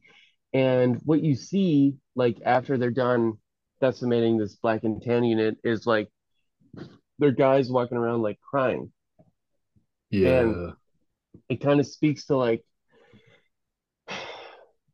like these guys like aren't hardened military units yet. Like this is still like very close like to their hearts. Like and they just saw like one of their head guys like that they've been hanging out with, you know, like get shot and and, and so like they're weeping and then they he makes them all like join up information. He's like this is it. Like let's like come on, get it together. Like this is war. Like Yeah, Yeah, no, exactly. And you also do get the impression that like they are, you know, distraught over killing even Yeah. British Mhm. guys, you know, like like you said, these are not hardened soldiers, so like they're upset that one of their own has died and that they killed people. Like this Yeah. is very traumatic, you know, in general. And so he makes them line up, like you said, and he gives a short speech. Uh, one of the one of which is that like uh, yeah, like that basically that they sent a message to the British cabinet that will reverberate throughout the world. mhm. And this is one where this incident, I think, is actually in guerrilla days in Ireland because there was a particular raid where they just killed a ton of, you know, forces. And, you know, we talk about information warfare. The the newspapers didn't report it as a battle, but they reported a large number of casualties, and you could read in between the lines. But, you know, basically, the more casualties there were, the the higher the perceived cost of putting down this whole Irish rebellion, the better their chances for negotiating peace and or you know a independent socialist or an independent republic right Mhm. and it's just super interesting because I mean, the fighting in County Cork was some of the most crucial to the whole thing. And so what they were doing, you know, like we said, only like 2,300 people died, period. So like this was functionally one of the bigger battles uh in a certain sense. Yeah, but in like you also have to factor in like this is after like World War One. Like everybody's just fucking tired of war, and so like the fact that like like why what why are guys still dying out there? Like you know what what what is the point of this? And it's it's kind of like the Imperial core's like uh exhaustion with like the maintenance of empire. And like like why are we still doing this? Like why are we still giving you guys? You know? Yeah, no, because like the average member of the public does not own land in Ireland. Yeah. The average member of the public is more inclined to be like, yeah, fuck it, let them be, let them have home rule. Who cares? You know, like, Yeah. give them something. You know, hmm Doesn't affect me. I mean, un, un, until it does in a sense, but you yeah. So they do this raid. They are pleased with how it went and so forth, and they are marching back to town, and they come across the same Irish farmhouse, which is where Sinead lives. It's the house that got raided in the beginning of the film, Mhm. you know, where Mi- Mihail was murdered and so forth. And there the Black and Tans are again doing another raid, looking for them specifically because they know the IRA is around. They're trying to figure out where they are.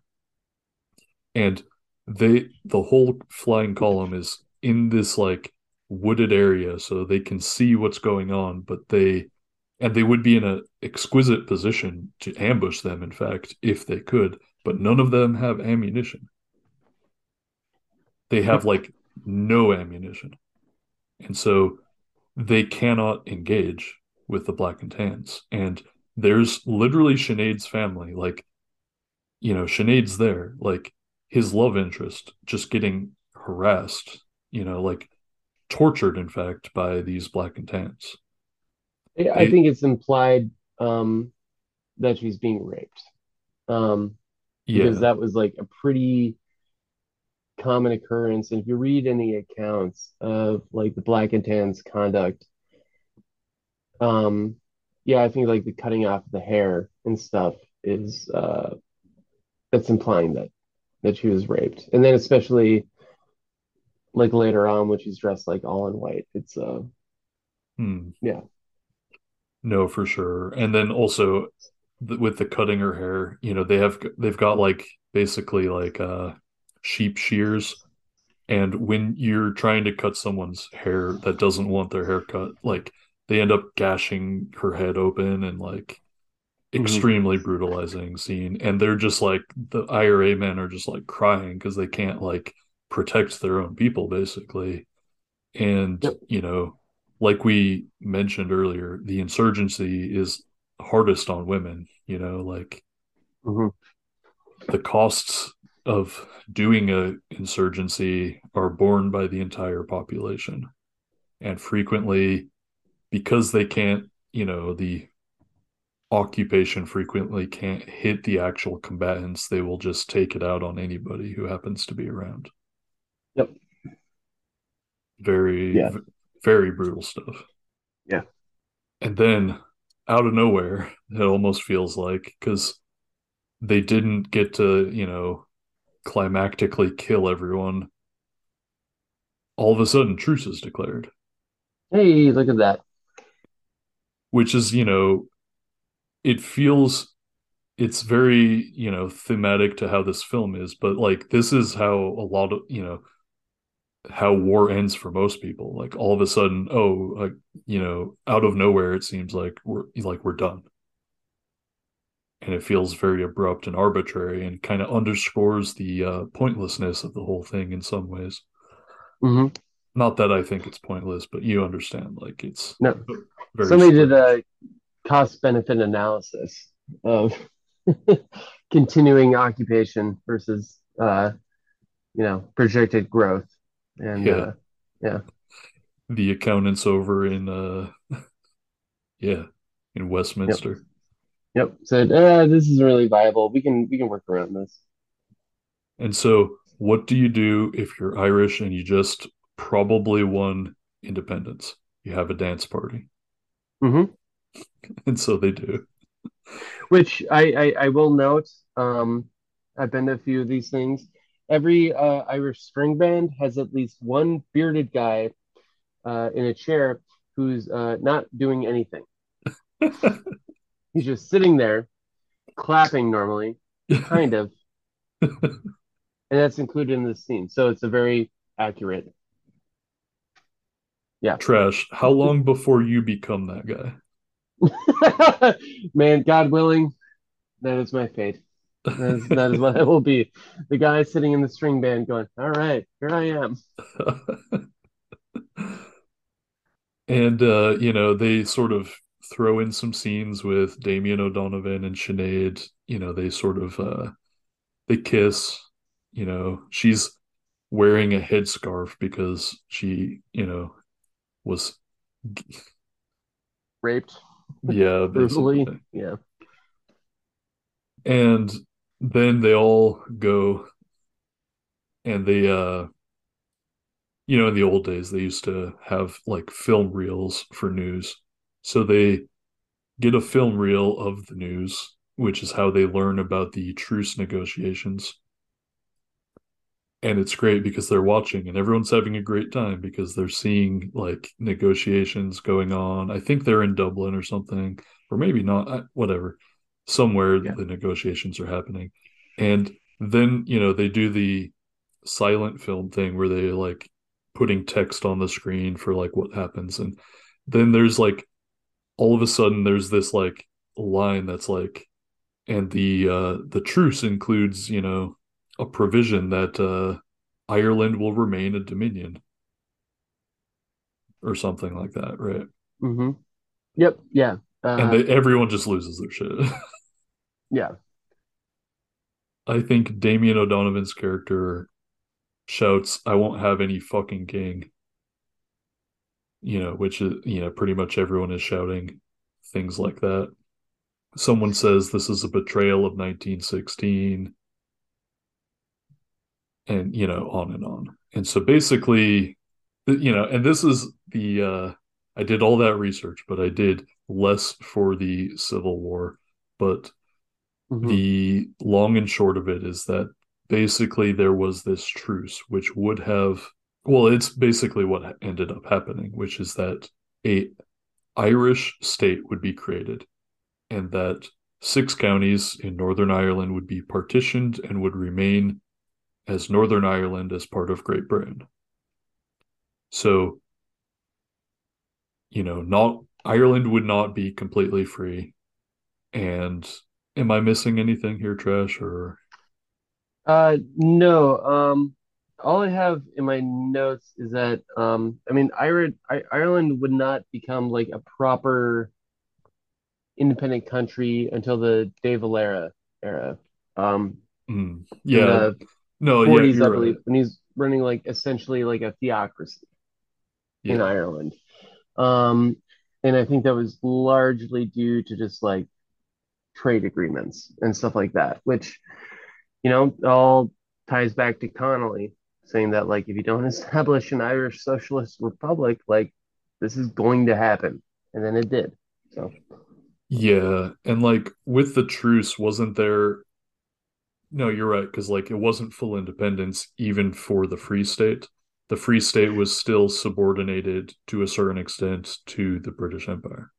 No, yeah, and A and, so, dominion, I think, is the term. yeah, no, no, no, yeah. It, it was a dominion, and what that allowed for was like economic freedom, uh, control of tariffs on uh, imports and ex exports. Um, and uh, you know those were so the same thing that happened with like the Easter Rising, where the Irish volunteers that were largely like backed by the petit bourgeois, like withheld their forces, and then you know Connolly and the Irish citizen citizens armies became martyrs. Um, essentially, like what they did was just do exactly what Connolly said. They just swapped out like the Union Jack for the green flag, and so the Irish bourgeois interests they they got what they wanted, which was just economic control of Ireland, and they didn't really care about like having the whole island or like you know having all the resources distributed to all the people themselves. They just they got what they wanted, which was tariff control and control the markets. Exactly. It sucks so bad. Yeah, it's a bummer. So, what's notable and what's important for the film is that this split the movement, and this is this rolled right into the Irish Civil War. Because basically, there were two camps. There were basically people for the truce and people against the truce. Now, I could be wrong about this, but I think that by and large, a lot of these socialists were against the truce, being more, you know, Republican and wanting both to free all of Ireland and to enact a socialist republic. Yeah, I mean, like, you know, they also had the example of at the time, you know, the Bolsheviks hmm had just succeeded. And which, you know, also like brings me to like, you know, the point that like Lenin and uh, Trotsky were fond of making that like civil war will always follow revolution. Like that's Hmm. an inevitable outcome of it. And uh yeah, I don't know. I, I you know, it's uh to to the benefit of of the Bolsheviks, they had like characters like Lenin and Trotsky um to like kind of lead and like navigate like the post-revolutionary landscape. Um and really wish Connolly wouldn't have died in Yeah. 1916 uh to be able to like but then again like you know um Ireland is a totally different uh set of material conditions than Russia was so there wasn't like the intelligentsia to like sit there and like really like game this out like you know it, was much more like a, a, fly by the seat of your pants kind of thing of like holy shit we actually got it we killed enough black and tans? Mhm. Yeah. Yeah, so basically there's this really interesting scene. And in some ways it's the intellectual climax of the film, if not the emotion not the emotional one. Where basically everyone who's left of the flying column, as well as Dan the conductor, as well as like the the women, you know, like I think the judges and that we saw earlier in the uh, Republican court. Basically, everyone like is st- you know sitting around arguing about the truce. And Teddy O'Donovan is the most pro truce of the group. And Damien O'Donovan and Dan the conductor and you know they are the figureheads of the uh, anti-truce coalition such as it is and specific to this one you know town basically in county cork. You know obviously there's like major larger organizations in like dublin and so forth but like they're there basically arguing this. And there's a lot of speech making because they're irish obviously It's a lot of stuttering, a lot of stumbling over words, going, yeah. yeah and so like you know they point out like okay we have momentum right now we are at this juncture where we could keep pushing and free the entire island and set up and some of them you know are being like and socialism so Yep. they're basically saying if we stop now we may never free ireland basically. You know they they're like it's partition. And dan the conductor the agitator he says you know he basically paraphrases connolly. He talks about how the original what was it? The, the doll right? The uh Mhm. the their declaration of independence basically talked about how every man woman and child and all the resources on in Ireland are for the people of Ireland. And what we're talking about is whether every child every Irish child will have a chance at prosperity and freedom or whether they'll just all continue to be poor and just die in poverty basically. Or are we going to just change the color of the flag Mhm. The scene after this is uh, Damien, who is a doctor, um, Hmm. going to the home of That's a right. mother with a child uh, dying of malnutrition. And it's like, and he sits there and he's like, you, you got to give him milk. And she's like, I don't have any. Like, uh, so it's just the same thing happening again, except now the Irish bourgeois are in control as opposed to the British. So, yeah they go from the they go from the black and tans to the green and tans yep, yes, yeah. hmm But to be fair, right? Because I mean, I think you and I were very, you know, pro uh the position of, you know, Damien O'Donovan and Dan the conductor. But Yep. Teddy O'Donovan points out, like, are you kidding? Like, if if they have to, they will come in and murder everyone. They will come in just as they have done like literally like a half dozen times in Irish history and wage a like genocidal war. Yeah, They've done it before. They can do it. which is the though, you know, the question though that I would raise at that point in history is just that so we're talking about 1920 something, right? Yeah. Mhm.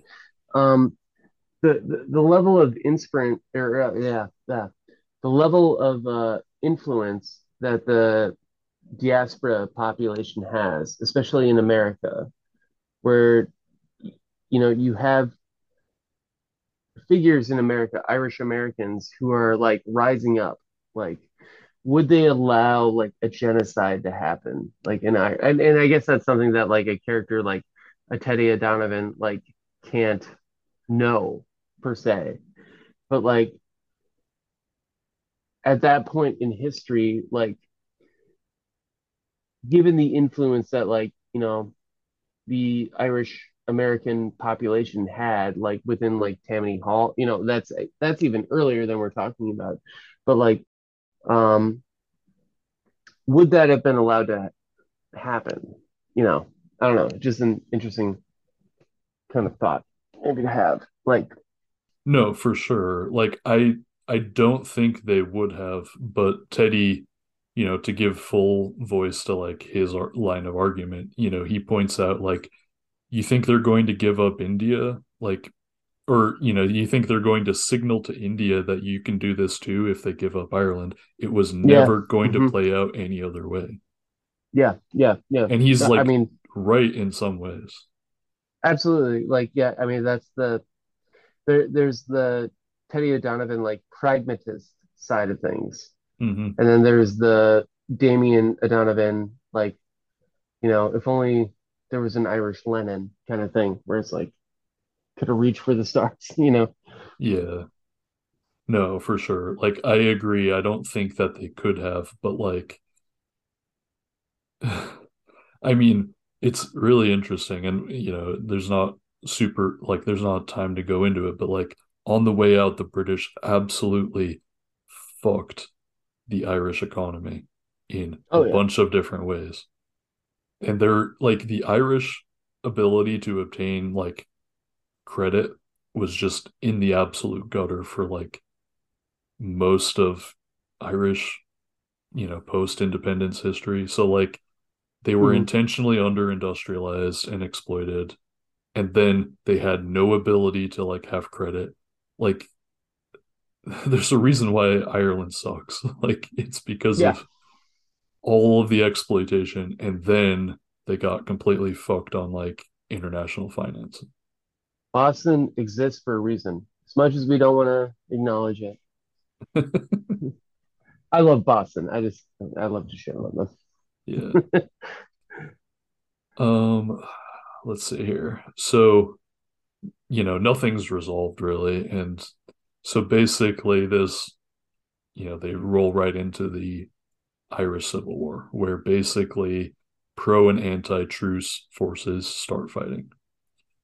Uh, interestingly, the Tom Barry character, or the real life figure of Tom Barry in the guerrilla days in Ireland, he was uh I'm certain he was on the Republican side, so he was anti-truce, and he continued to fight throughout the uh, uh throughout the Civil War, which is very interesting. Yeah, I mean, like one of the more interesting things is, um, you know, the uh, bombardment of the uh, four courts um, Mhm. that happened with the uh, anti-treaty Irish was basically like a repeat of the Easter Rising, except instead of British guns, um, there were Irish ones instead. Like Um, Kronstadt, but even less defensible. yes, yeah, exactly. Yeah, Wink. Yep. Uh, yeah. history doesn't repeat, but it rhymes. One thing I really like, Trash, is that this film, I mean, true to history, avoids the easy schmaltz of like just Irish independence. Ooh, what a feel good story. And it's like, no, it's not a feel good story. You feel Yeah. really bad actually because they went right into a civil war. It's it's the most Irish film. Mhm. It really hits at the the heart. Yeah. Yeah, it's just like, oh no, it's just bad most of the time. If you if you think something's gonna be good, don't. And, and that's very Catholic sentiment, maybe, maybe. It's funny because, you know, I was raised Mormon, of course, so I have the all kinds of weird complexes that don't even have names yet. But like on the flip side, one of my family, Irish Catholic raised, so you know, I under like I feel that connection, even if it's, you know, foreign to me. I'm like, oh yeah, that is kind of like my one side of my family. Yeah, yeah, yeah. that, that that is interesting. I mean, yeah, it's I'm sure there's a lot of corollaries uh, between different forms of uh, guilt and shame that like you know d develop into into Mormonism, which you know, yeah, I mean, I I Mhm. I you know I I, I don't uh, begrudge anyone like their religious belief. I'm just glad people believe in something. Um, you know, Mhm. and uh, being Catholic, uh, I realize how problematic uh, a lot of it can be. Yeah, You know, so absolutely. So I think the next scene, right, and for the listeners, we are almost done. Uh, the the next scene is at Catholic Mass, mm, yeah, where one of the, uh, I guess the one of the fathers gets up and basically just starts talking politics over the pulpit, uh, in favor Cool. of the treaty. yeah, my favorite thing. hmm Mhm. And he emphasizes anti-treaty forces will be excommunicated. which is you know the uh the threat of excommunication sounds very serious until you realize that like they're always doing this shit. Yeah, there's actually this really good yeah there's this good passage right here in the uh guerrilla days in ireland where in the early days of the war prior to this point so just the uh, you know they're fighting the british and so forth. Uh he basically says that uh come on where'd it go? Yeah well anyway i'll paraphrase. So basically he says that like the the the clergy threatened to excommunicate any ira man found and you know whatever. And he was like and the men just went to church anyway and you know we all just got, got along it's fine yeah. No, that's the most uh, Irish approach I can imagine. It's just like, oh, you've been excommunicated. Well, I'm still Catholic, anyways. Yeah I'm care. not going to tell you that I'm in the IRA. You don't Yeah. know. I'm going to go to church. I'm not going to like it. Yep. No, it still sucks. I don't want to go. I'd rather just sleep in. Yep. But notably in this instance, uh, Damien O'Donovan and Sinead and get they like get up and start arguing and they walk out the church. And he he gives a zinger right as he leaves and he says, and once again, without exception, the Catholic Church sides with the rich. Yep. And it's like, yep, yep, pretty much. And then a bunch of people walk out of the church. Great stuff. Yeah. But- Which, I mean, we go into the whole complicated issue of like, uh, you know, uh, yeah, fuck the clergy, but somehow those nuns manage to feed the poor every week, and it's like, uh, it's, I don't, I, you know, I don't know, this weird divide, but leave that to exactly. Exactly. Uh, Teddy O'Donovan runs out after his brother, and he's like, I need you to help me. Like, we have to rebuild Ireland. There's so much work to do. Like, just work with me on this thing. You know, we can we can push for full independence later, you know, things you tell yourselves, Mhm. you know, to go along to We just need a breathing period, a breathing period. which like i do get the logic of it's you know like that's the issue is that so many of these arguments are valid. It's Yeah. just you know what are you going to do? And so damien o'donovan looks his brother in the eye and he says this treaty makes you a servant of the british empire.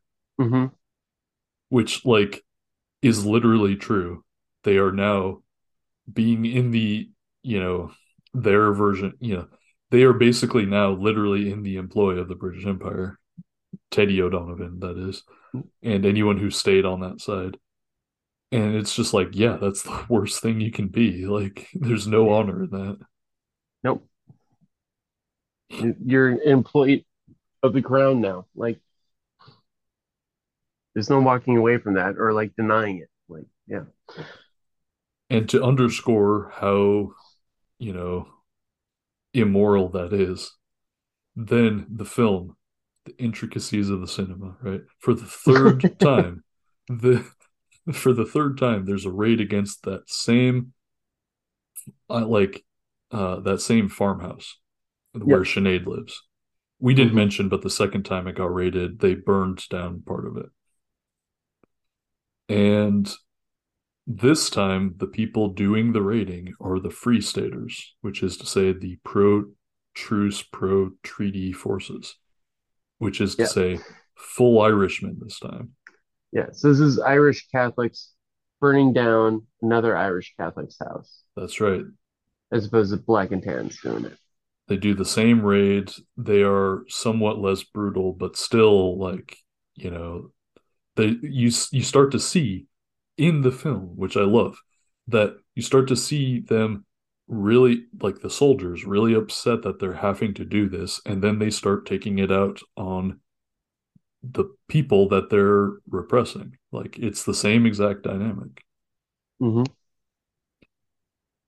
and you know the film shows it basically and it's you know you get the uh cyclical nature of it in some ways and then correct me if i'm wrong trash but then there's a you know there's a ratcheting up of tension between the pro and you know the two sides to the conflict so at first they're like trying to avoid killing each other you know holding each other at gunpoint and taking guns and so forth Like, there's a couple of flying columns that are like, no, we're gonna keep doing training because, like, Yeah. fuck this, like, we want full independence, and they're like, dude, you got to give up your guns. You can't keep training out there in the and like, yeah, they're just kind of like they don't want to fucking shoot each other because like these are guys who all know each other, you know, yeah like nope they were all they, they all fought for independence together. yeah you know? nobody wants to like fight no one wants to kill an irishman for one thing and then on the flip side they all know each other they all know who's doing this and like you know you kill one guy then the other side will kill someone and then where does it end? Hmm And they know their family and stuff, and they can take out, you know, hmm like, and it's yeah, which is all just builds up to like the troubles and like just the insanity of that, which is yeah.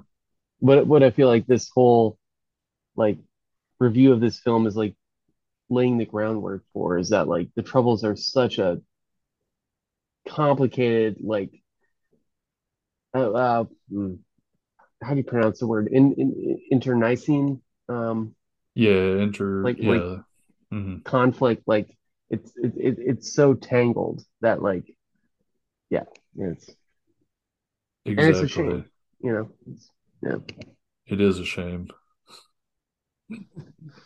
Program to chill, hot take of the day. The troubles were a real shame. a real shame yeah. It's a bloody travesty. So, um, basically, the film leads to, you know, this escalation leads to an actual shootout, including an instance where, Ir- uh, you know, a pro-treaty Free State Irishman shoots a guy in the back. You know, one of the one of the IRA guys, like, you know, from the Mhm. same flying column. And Damien O'Donovan witnesses it. He gets captured, but he's like very distraught and upset over it.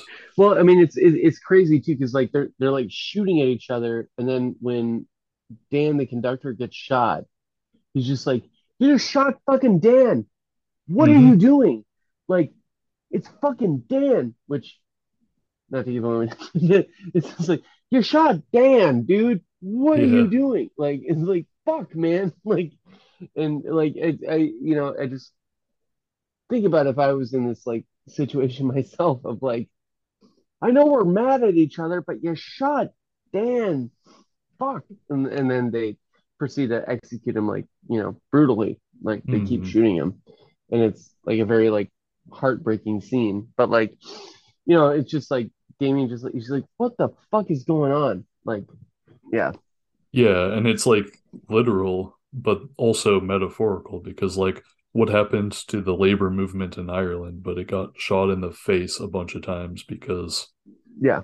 there's literally no like way that you know you can give more to the workers if everyone is like completely financially fucked. I mean, you can, and I'm not making excuses for the Irish bourgeoisie here, but like, you know what I'm saying? Like, there's no room for this socialism stuff, basically.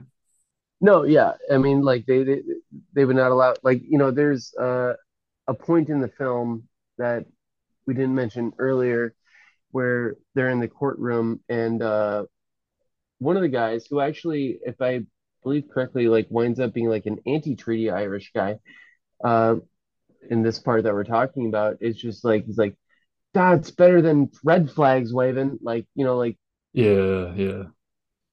you know, it's a it's a difficult thing of like, yeah, like the the, the, the peasantry are kind of scared when you say like you're gonna take away like God and stuff, like, you know, and hmm you're gonna introduce this like socialist program.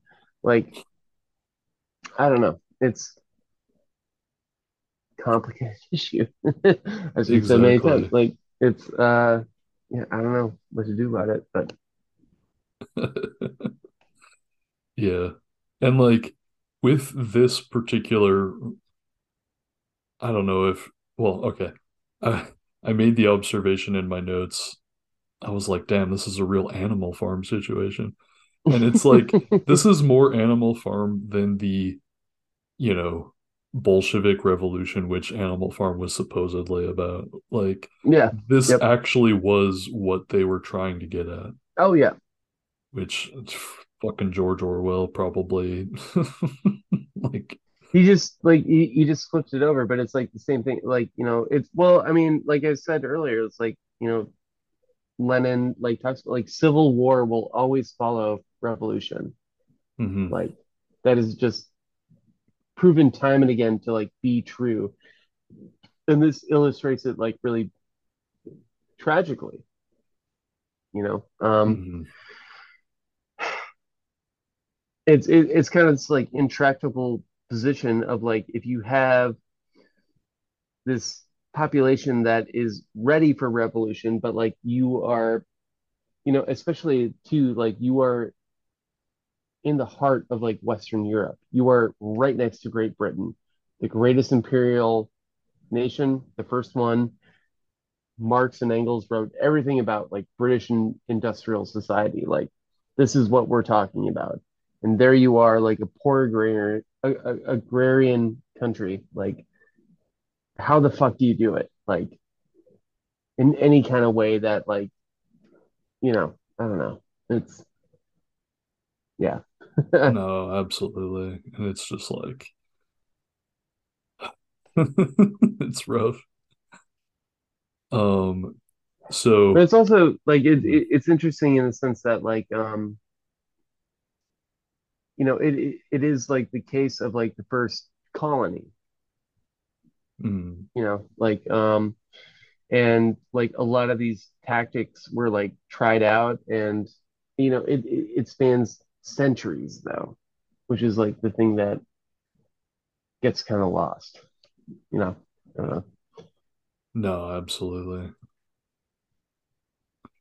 So basically the Damien O'Donovan character, he's captured in this aborted raid to try to obtain weapons where they start killing each other. And so he's captured and the orders come down like Damien O'Donovan either needs to inform or he will be executed. And Teddy O'Donovan is in charge of carrying this out. And he comes to Damien's cell and he, you know, basically is like, I've never begged anyone in my entire life, but I'm begging you, like, please, like, tell me something so that we don't have to kill you. And Damien O'Donovan like looks his brother in the eyes and says like I killed Chris Riley. I shot him in the heart. I'm not going to sell out. And you know, and then well, I was going to read the the uh, letter to Sinead, but I don't know if you had anything before I read that part. Yeah, I mean, it's just the uh, you know, it's the tragic cycle that these conflicts like play out in where, you know, um, Damien was forced to by like necessity to like murder this boy who Mhm. was an illiterate farmhand, but he would compromise the unit. And then to be put in this position where like Teddy O'Donovan's character like thinks it's like an exception. Is like this is different than that was. And Damien is who has gone through like a mock execution Mhm. and is sitting there with the fact that he killed a poor, like illiterate Irish Catholic farmhand who he used to play hurley with. Like he's sitting there with that, that weight. And he's like, how can you honestly ask me to like give it up when I've I crossed the line years ago? You know what I mean? Like, Mhm. and I think you know the character of Teddy like already knows the answer, but he has to, you know, he's he's propping up this idea of this like possible future, but in the consequence of that, like he's squandering like his entire family, his own brother, like he's about to execute, like due to these like you know uh like bullshit like demands of like the you know that the imperial core is sending to like the the free state if if that makes any sense. Like Yeah, yeah it's just like you you, you sit there with the weight of it and it's just like I crossed the line a long time ago. Like I'm committed to this. I killed a kid for the cause. Like how can you expect me to like do anything other than die for this? Like I've already died. You know? No, honestly, like literally only hunger probably gets heavier than this, you know? yeah yeah Like, and then if that weren't enough, right? Then Damien O'Donovan writes out a letter to Sinead, and I'd like to read that passage. Dear Sinead, I tried not to get into this war, and did. And now I try to get out, and can't. Strange creatures we are, even to ourselves. I treasure every bit of you, body and soul, in these last few moments. You once said you wanted your children to taste freedom. I pray for that day too, Sinead. But I fear it will be longer than either of us have imagined. Dan once told me something I've struggled with all this time. He said, It's easy to know what you're against, quite another to know what you are for. I think now I know, and it gives me strength. Yeah. Yeah. And then in the film, you know, Damien O'Donovan is taken out to the courtyard, and Teddy O'Donovan, crying, gives the order, and he's executed. He's shot by a firing squad. Also, to make up for it, I guess, uh, Cillian Murphy really sells it. You know, it is probably the best in terms of believability, one of the best deaths. Like, he really looks like a real corpse. yeah You know what's interesting is as I was watching it for the second time last night, um, is that when Damien is going to execute Chris Riley, um, one of the IRA guys comes up to him and says, "You know, you don't have to do this. Like, I'll do it if you want to."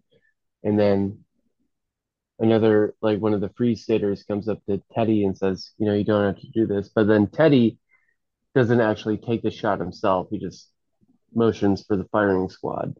Yeah, he gives the order. Yeah, he doesn't actually pull the trigger, which Damien did. Which, Mhm. you know, I asked myself, like, uh, if I was put in that position where I had to do something like that, like what Damien did, would I act any other way? And I really hope I wouldn't, you know. Um, I hope I would stick by. God forbid I would ever have to be put in anything like that, but you know, like this the this is a very like good film and just the the you know, I mean, it does remind me like Dostoevsky and stuff, and just like the intractable like moral positions it puts you in. Yeah, no, that's a good way to phrase it. Like, it's just very different from a lot of the fare that we typically get in films and much more true to life, I think, in how bad everything is and how limited people are in their options and uh, agency. But Yeah. nevertheless, like the agency you do have becomes extremely crucial. In fact, yeah, Yeah. Like how you conduct yourselves in these extreme moments, which you know, like um us here, like in the Western world, like we don't really have to deal with that often, but you know, Ireland is like a special exception of the 20th century where they did, you know. So Mhm. And I mean, I don't exactly think that uh, something like this is right around the corner for uh, America, but in our lifetimes, I do think things are going to get bad. I'm, I don't think Yeah. it'll look like this, but uh, I do think other types of very rough choices, you know, will happen to either us or our kids. And, uh, you know, one thing that I walk away with, you know, in this, seeing this movie is, you know, an appreciation that I don't have to live through any of this because it is not romantic at all. no, it's horrible and it's it's brutal and uh you know, we live in comfort now, but uh Mhm. like you said, uh mm, things are looking a little tedious at the moment. Yeah. So who fucking knows, man? You could be presented with these Yeah. propositions. Enough of this weepy Irish bullshit. Um, Bless you. I know it's late. I did have one or two good quotes that didn't really fit anywhere from Guerrilla Days in Ireland. I could just Yeah, run yeah. through them real quick. Alright. So early on, the Tom Barry guy, he says, All history has proved that England, in her dealings with Ireland, has never allowed morality to govern her conduct. That's a pretty good one. hmm Good zinger. Um, let's see here. And then I only read about half the book. I'm going to finish it, but do, do, do, do. and then there was just an interesting interesting thing where the black and tans started burning down IRA houses, but there were a lot more British houses to burn down. And so basically there was a during the war there was like a truce because they were like just burning down all the freaking British lords' houses, and it was like really freaking them out. So, just interesting stuff. All kinds of stuff about spies, but you know, perhaps for Because Irish day. are too damn homeless. God damn it. Can we build a house for the Irish and then burn it down, please? exactly. You can't really uh play uh. It's kind of like uh. You start a fight with someone with nothing to lose, and it's like, uh, maybe you shouldn't. Yeah, yeah, yeah, maybe. You know. Well, Uh, uh, yeah. Maybe the uh Hibernian uh film series could do a little lighter fare, Mm-hmm. like the commitments next time or something. Yeah. No, for sure. For sure. And I think that uh, future ones will not have, because we will not have to go through 800 years of British oppression. I think right. that, uh, you know, might be a bit quicker and so forth. But uh, Yeah, I, I would uh, totally be down to do like uh, I mean, Hunger. Yeah, mhm, one of my favorite mhm. films all time. Fucking That's- banger. Elephant, the list goes on. Mm, There's a lot of yeah. Possibilities. So, yeah, I'd be very down, man. oh yeah.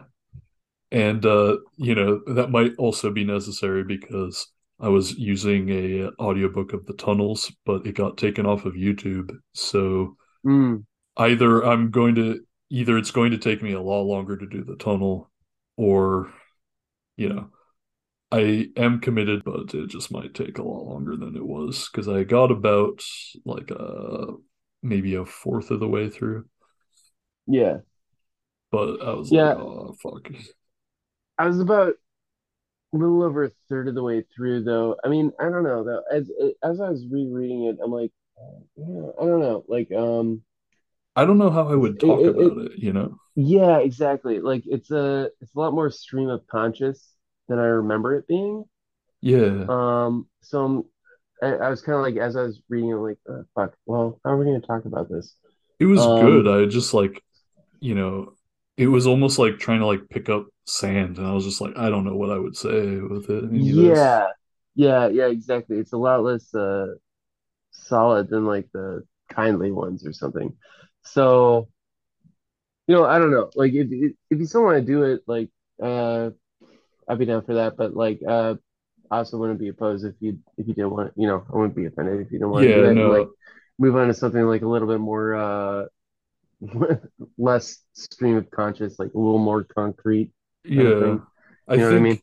I will finish the novel. It might take a while, and Oh, I sure. think we could we could do another, you know, film or whatever. I think that would be really fun. So Oh yeah, yeah, yeah, absolutely. now I wanted to thank you, first of all, for taking the time. I legitimately didn't think it would go this long, so I do apologize to you for that.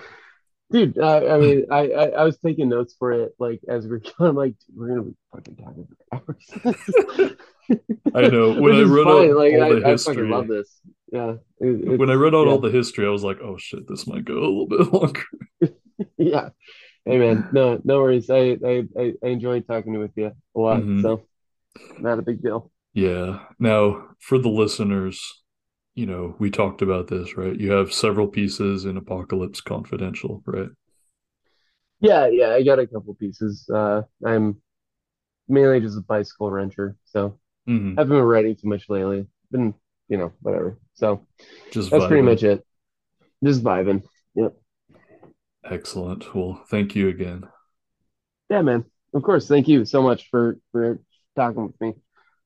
I sat within a valley green. I sat me with my true love. My sad heart it was torn between the old love and the new love. The old far heart, the new that made me think on Ireland dearly. While soft the wind blew down the glen, and it shook the golden barley. 'Twas hard for me those words to frame, to break the ties that bound us, and harder still to bear the shame of foreign chains around us. And so I said, the mountain glen, I shall seek it morning early to join the brave united men where soft wind shakes the barley. I kissed away my true love's tears, my fond arms round her flinging. When a foeman's shot burst on our ears, from out the wild woods ringing, the bullet pierced my true love's side in life's young spring so early. There she died upon my breast, while soft wind showed the barley. Then blood for blood went without remorse I gained the Oulart hollow and let my true love's clay cold corpse where I fall soon must follow. And o'er her grave I wander, dear, no night and morning early, with a breaking heart whene'er I hear the wind that shakes the barley.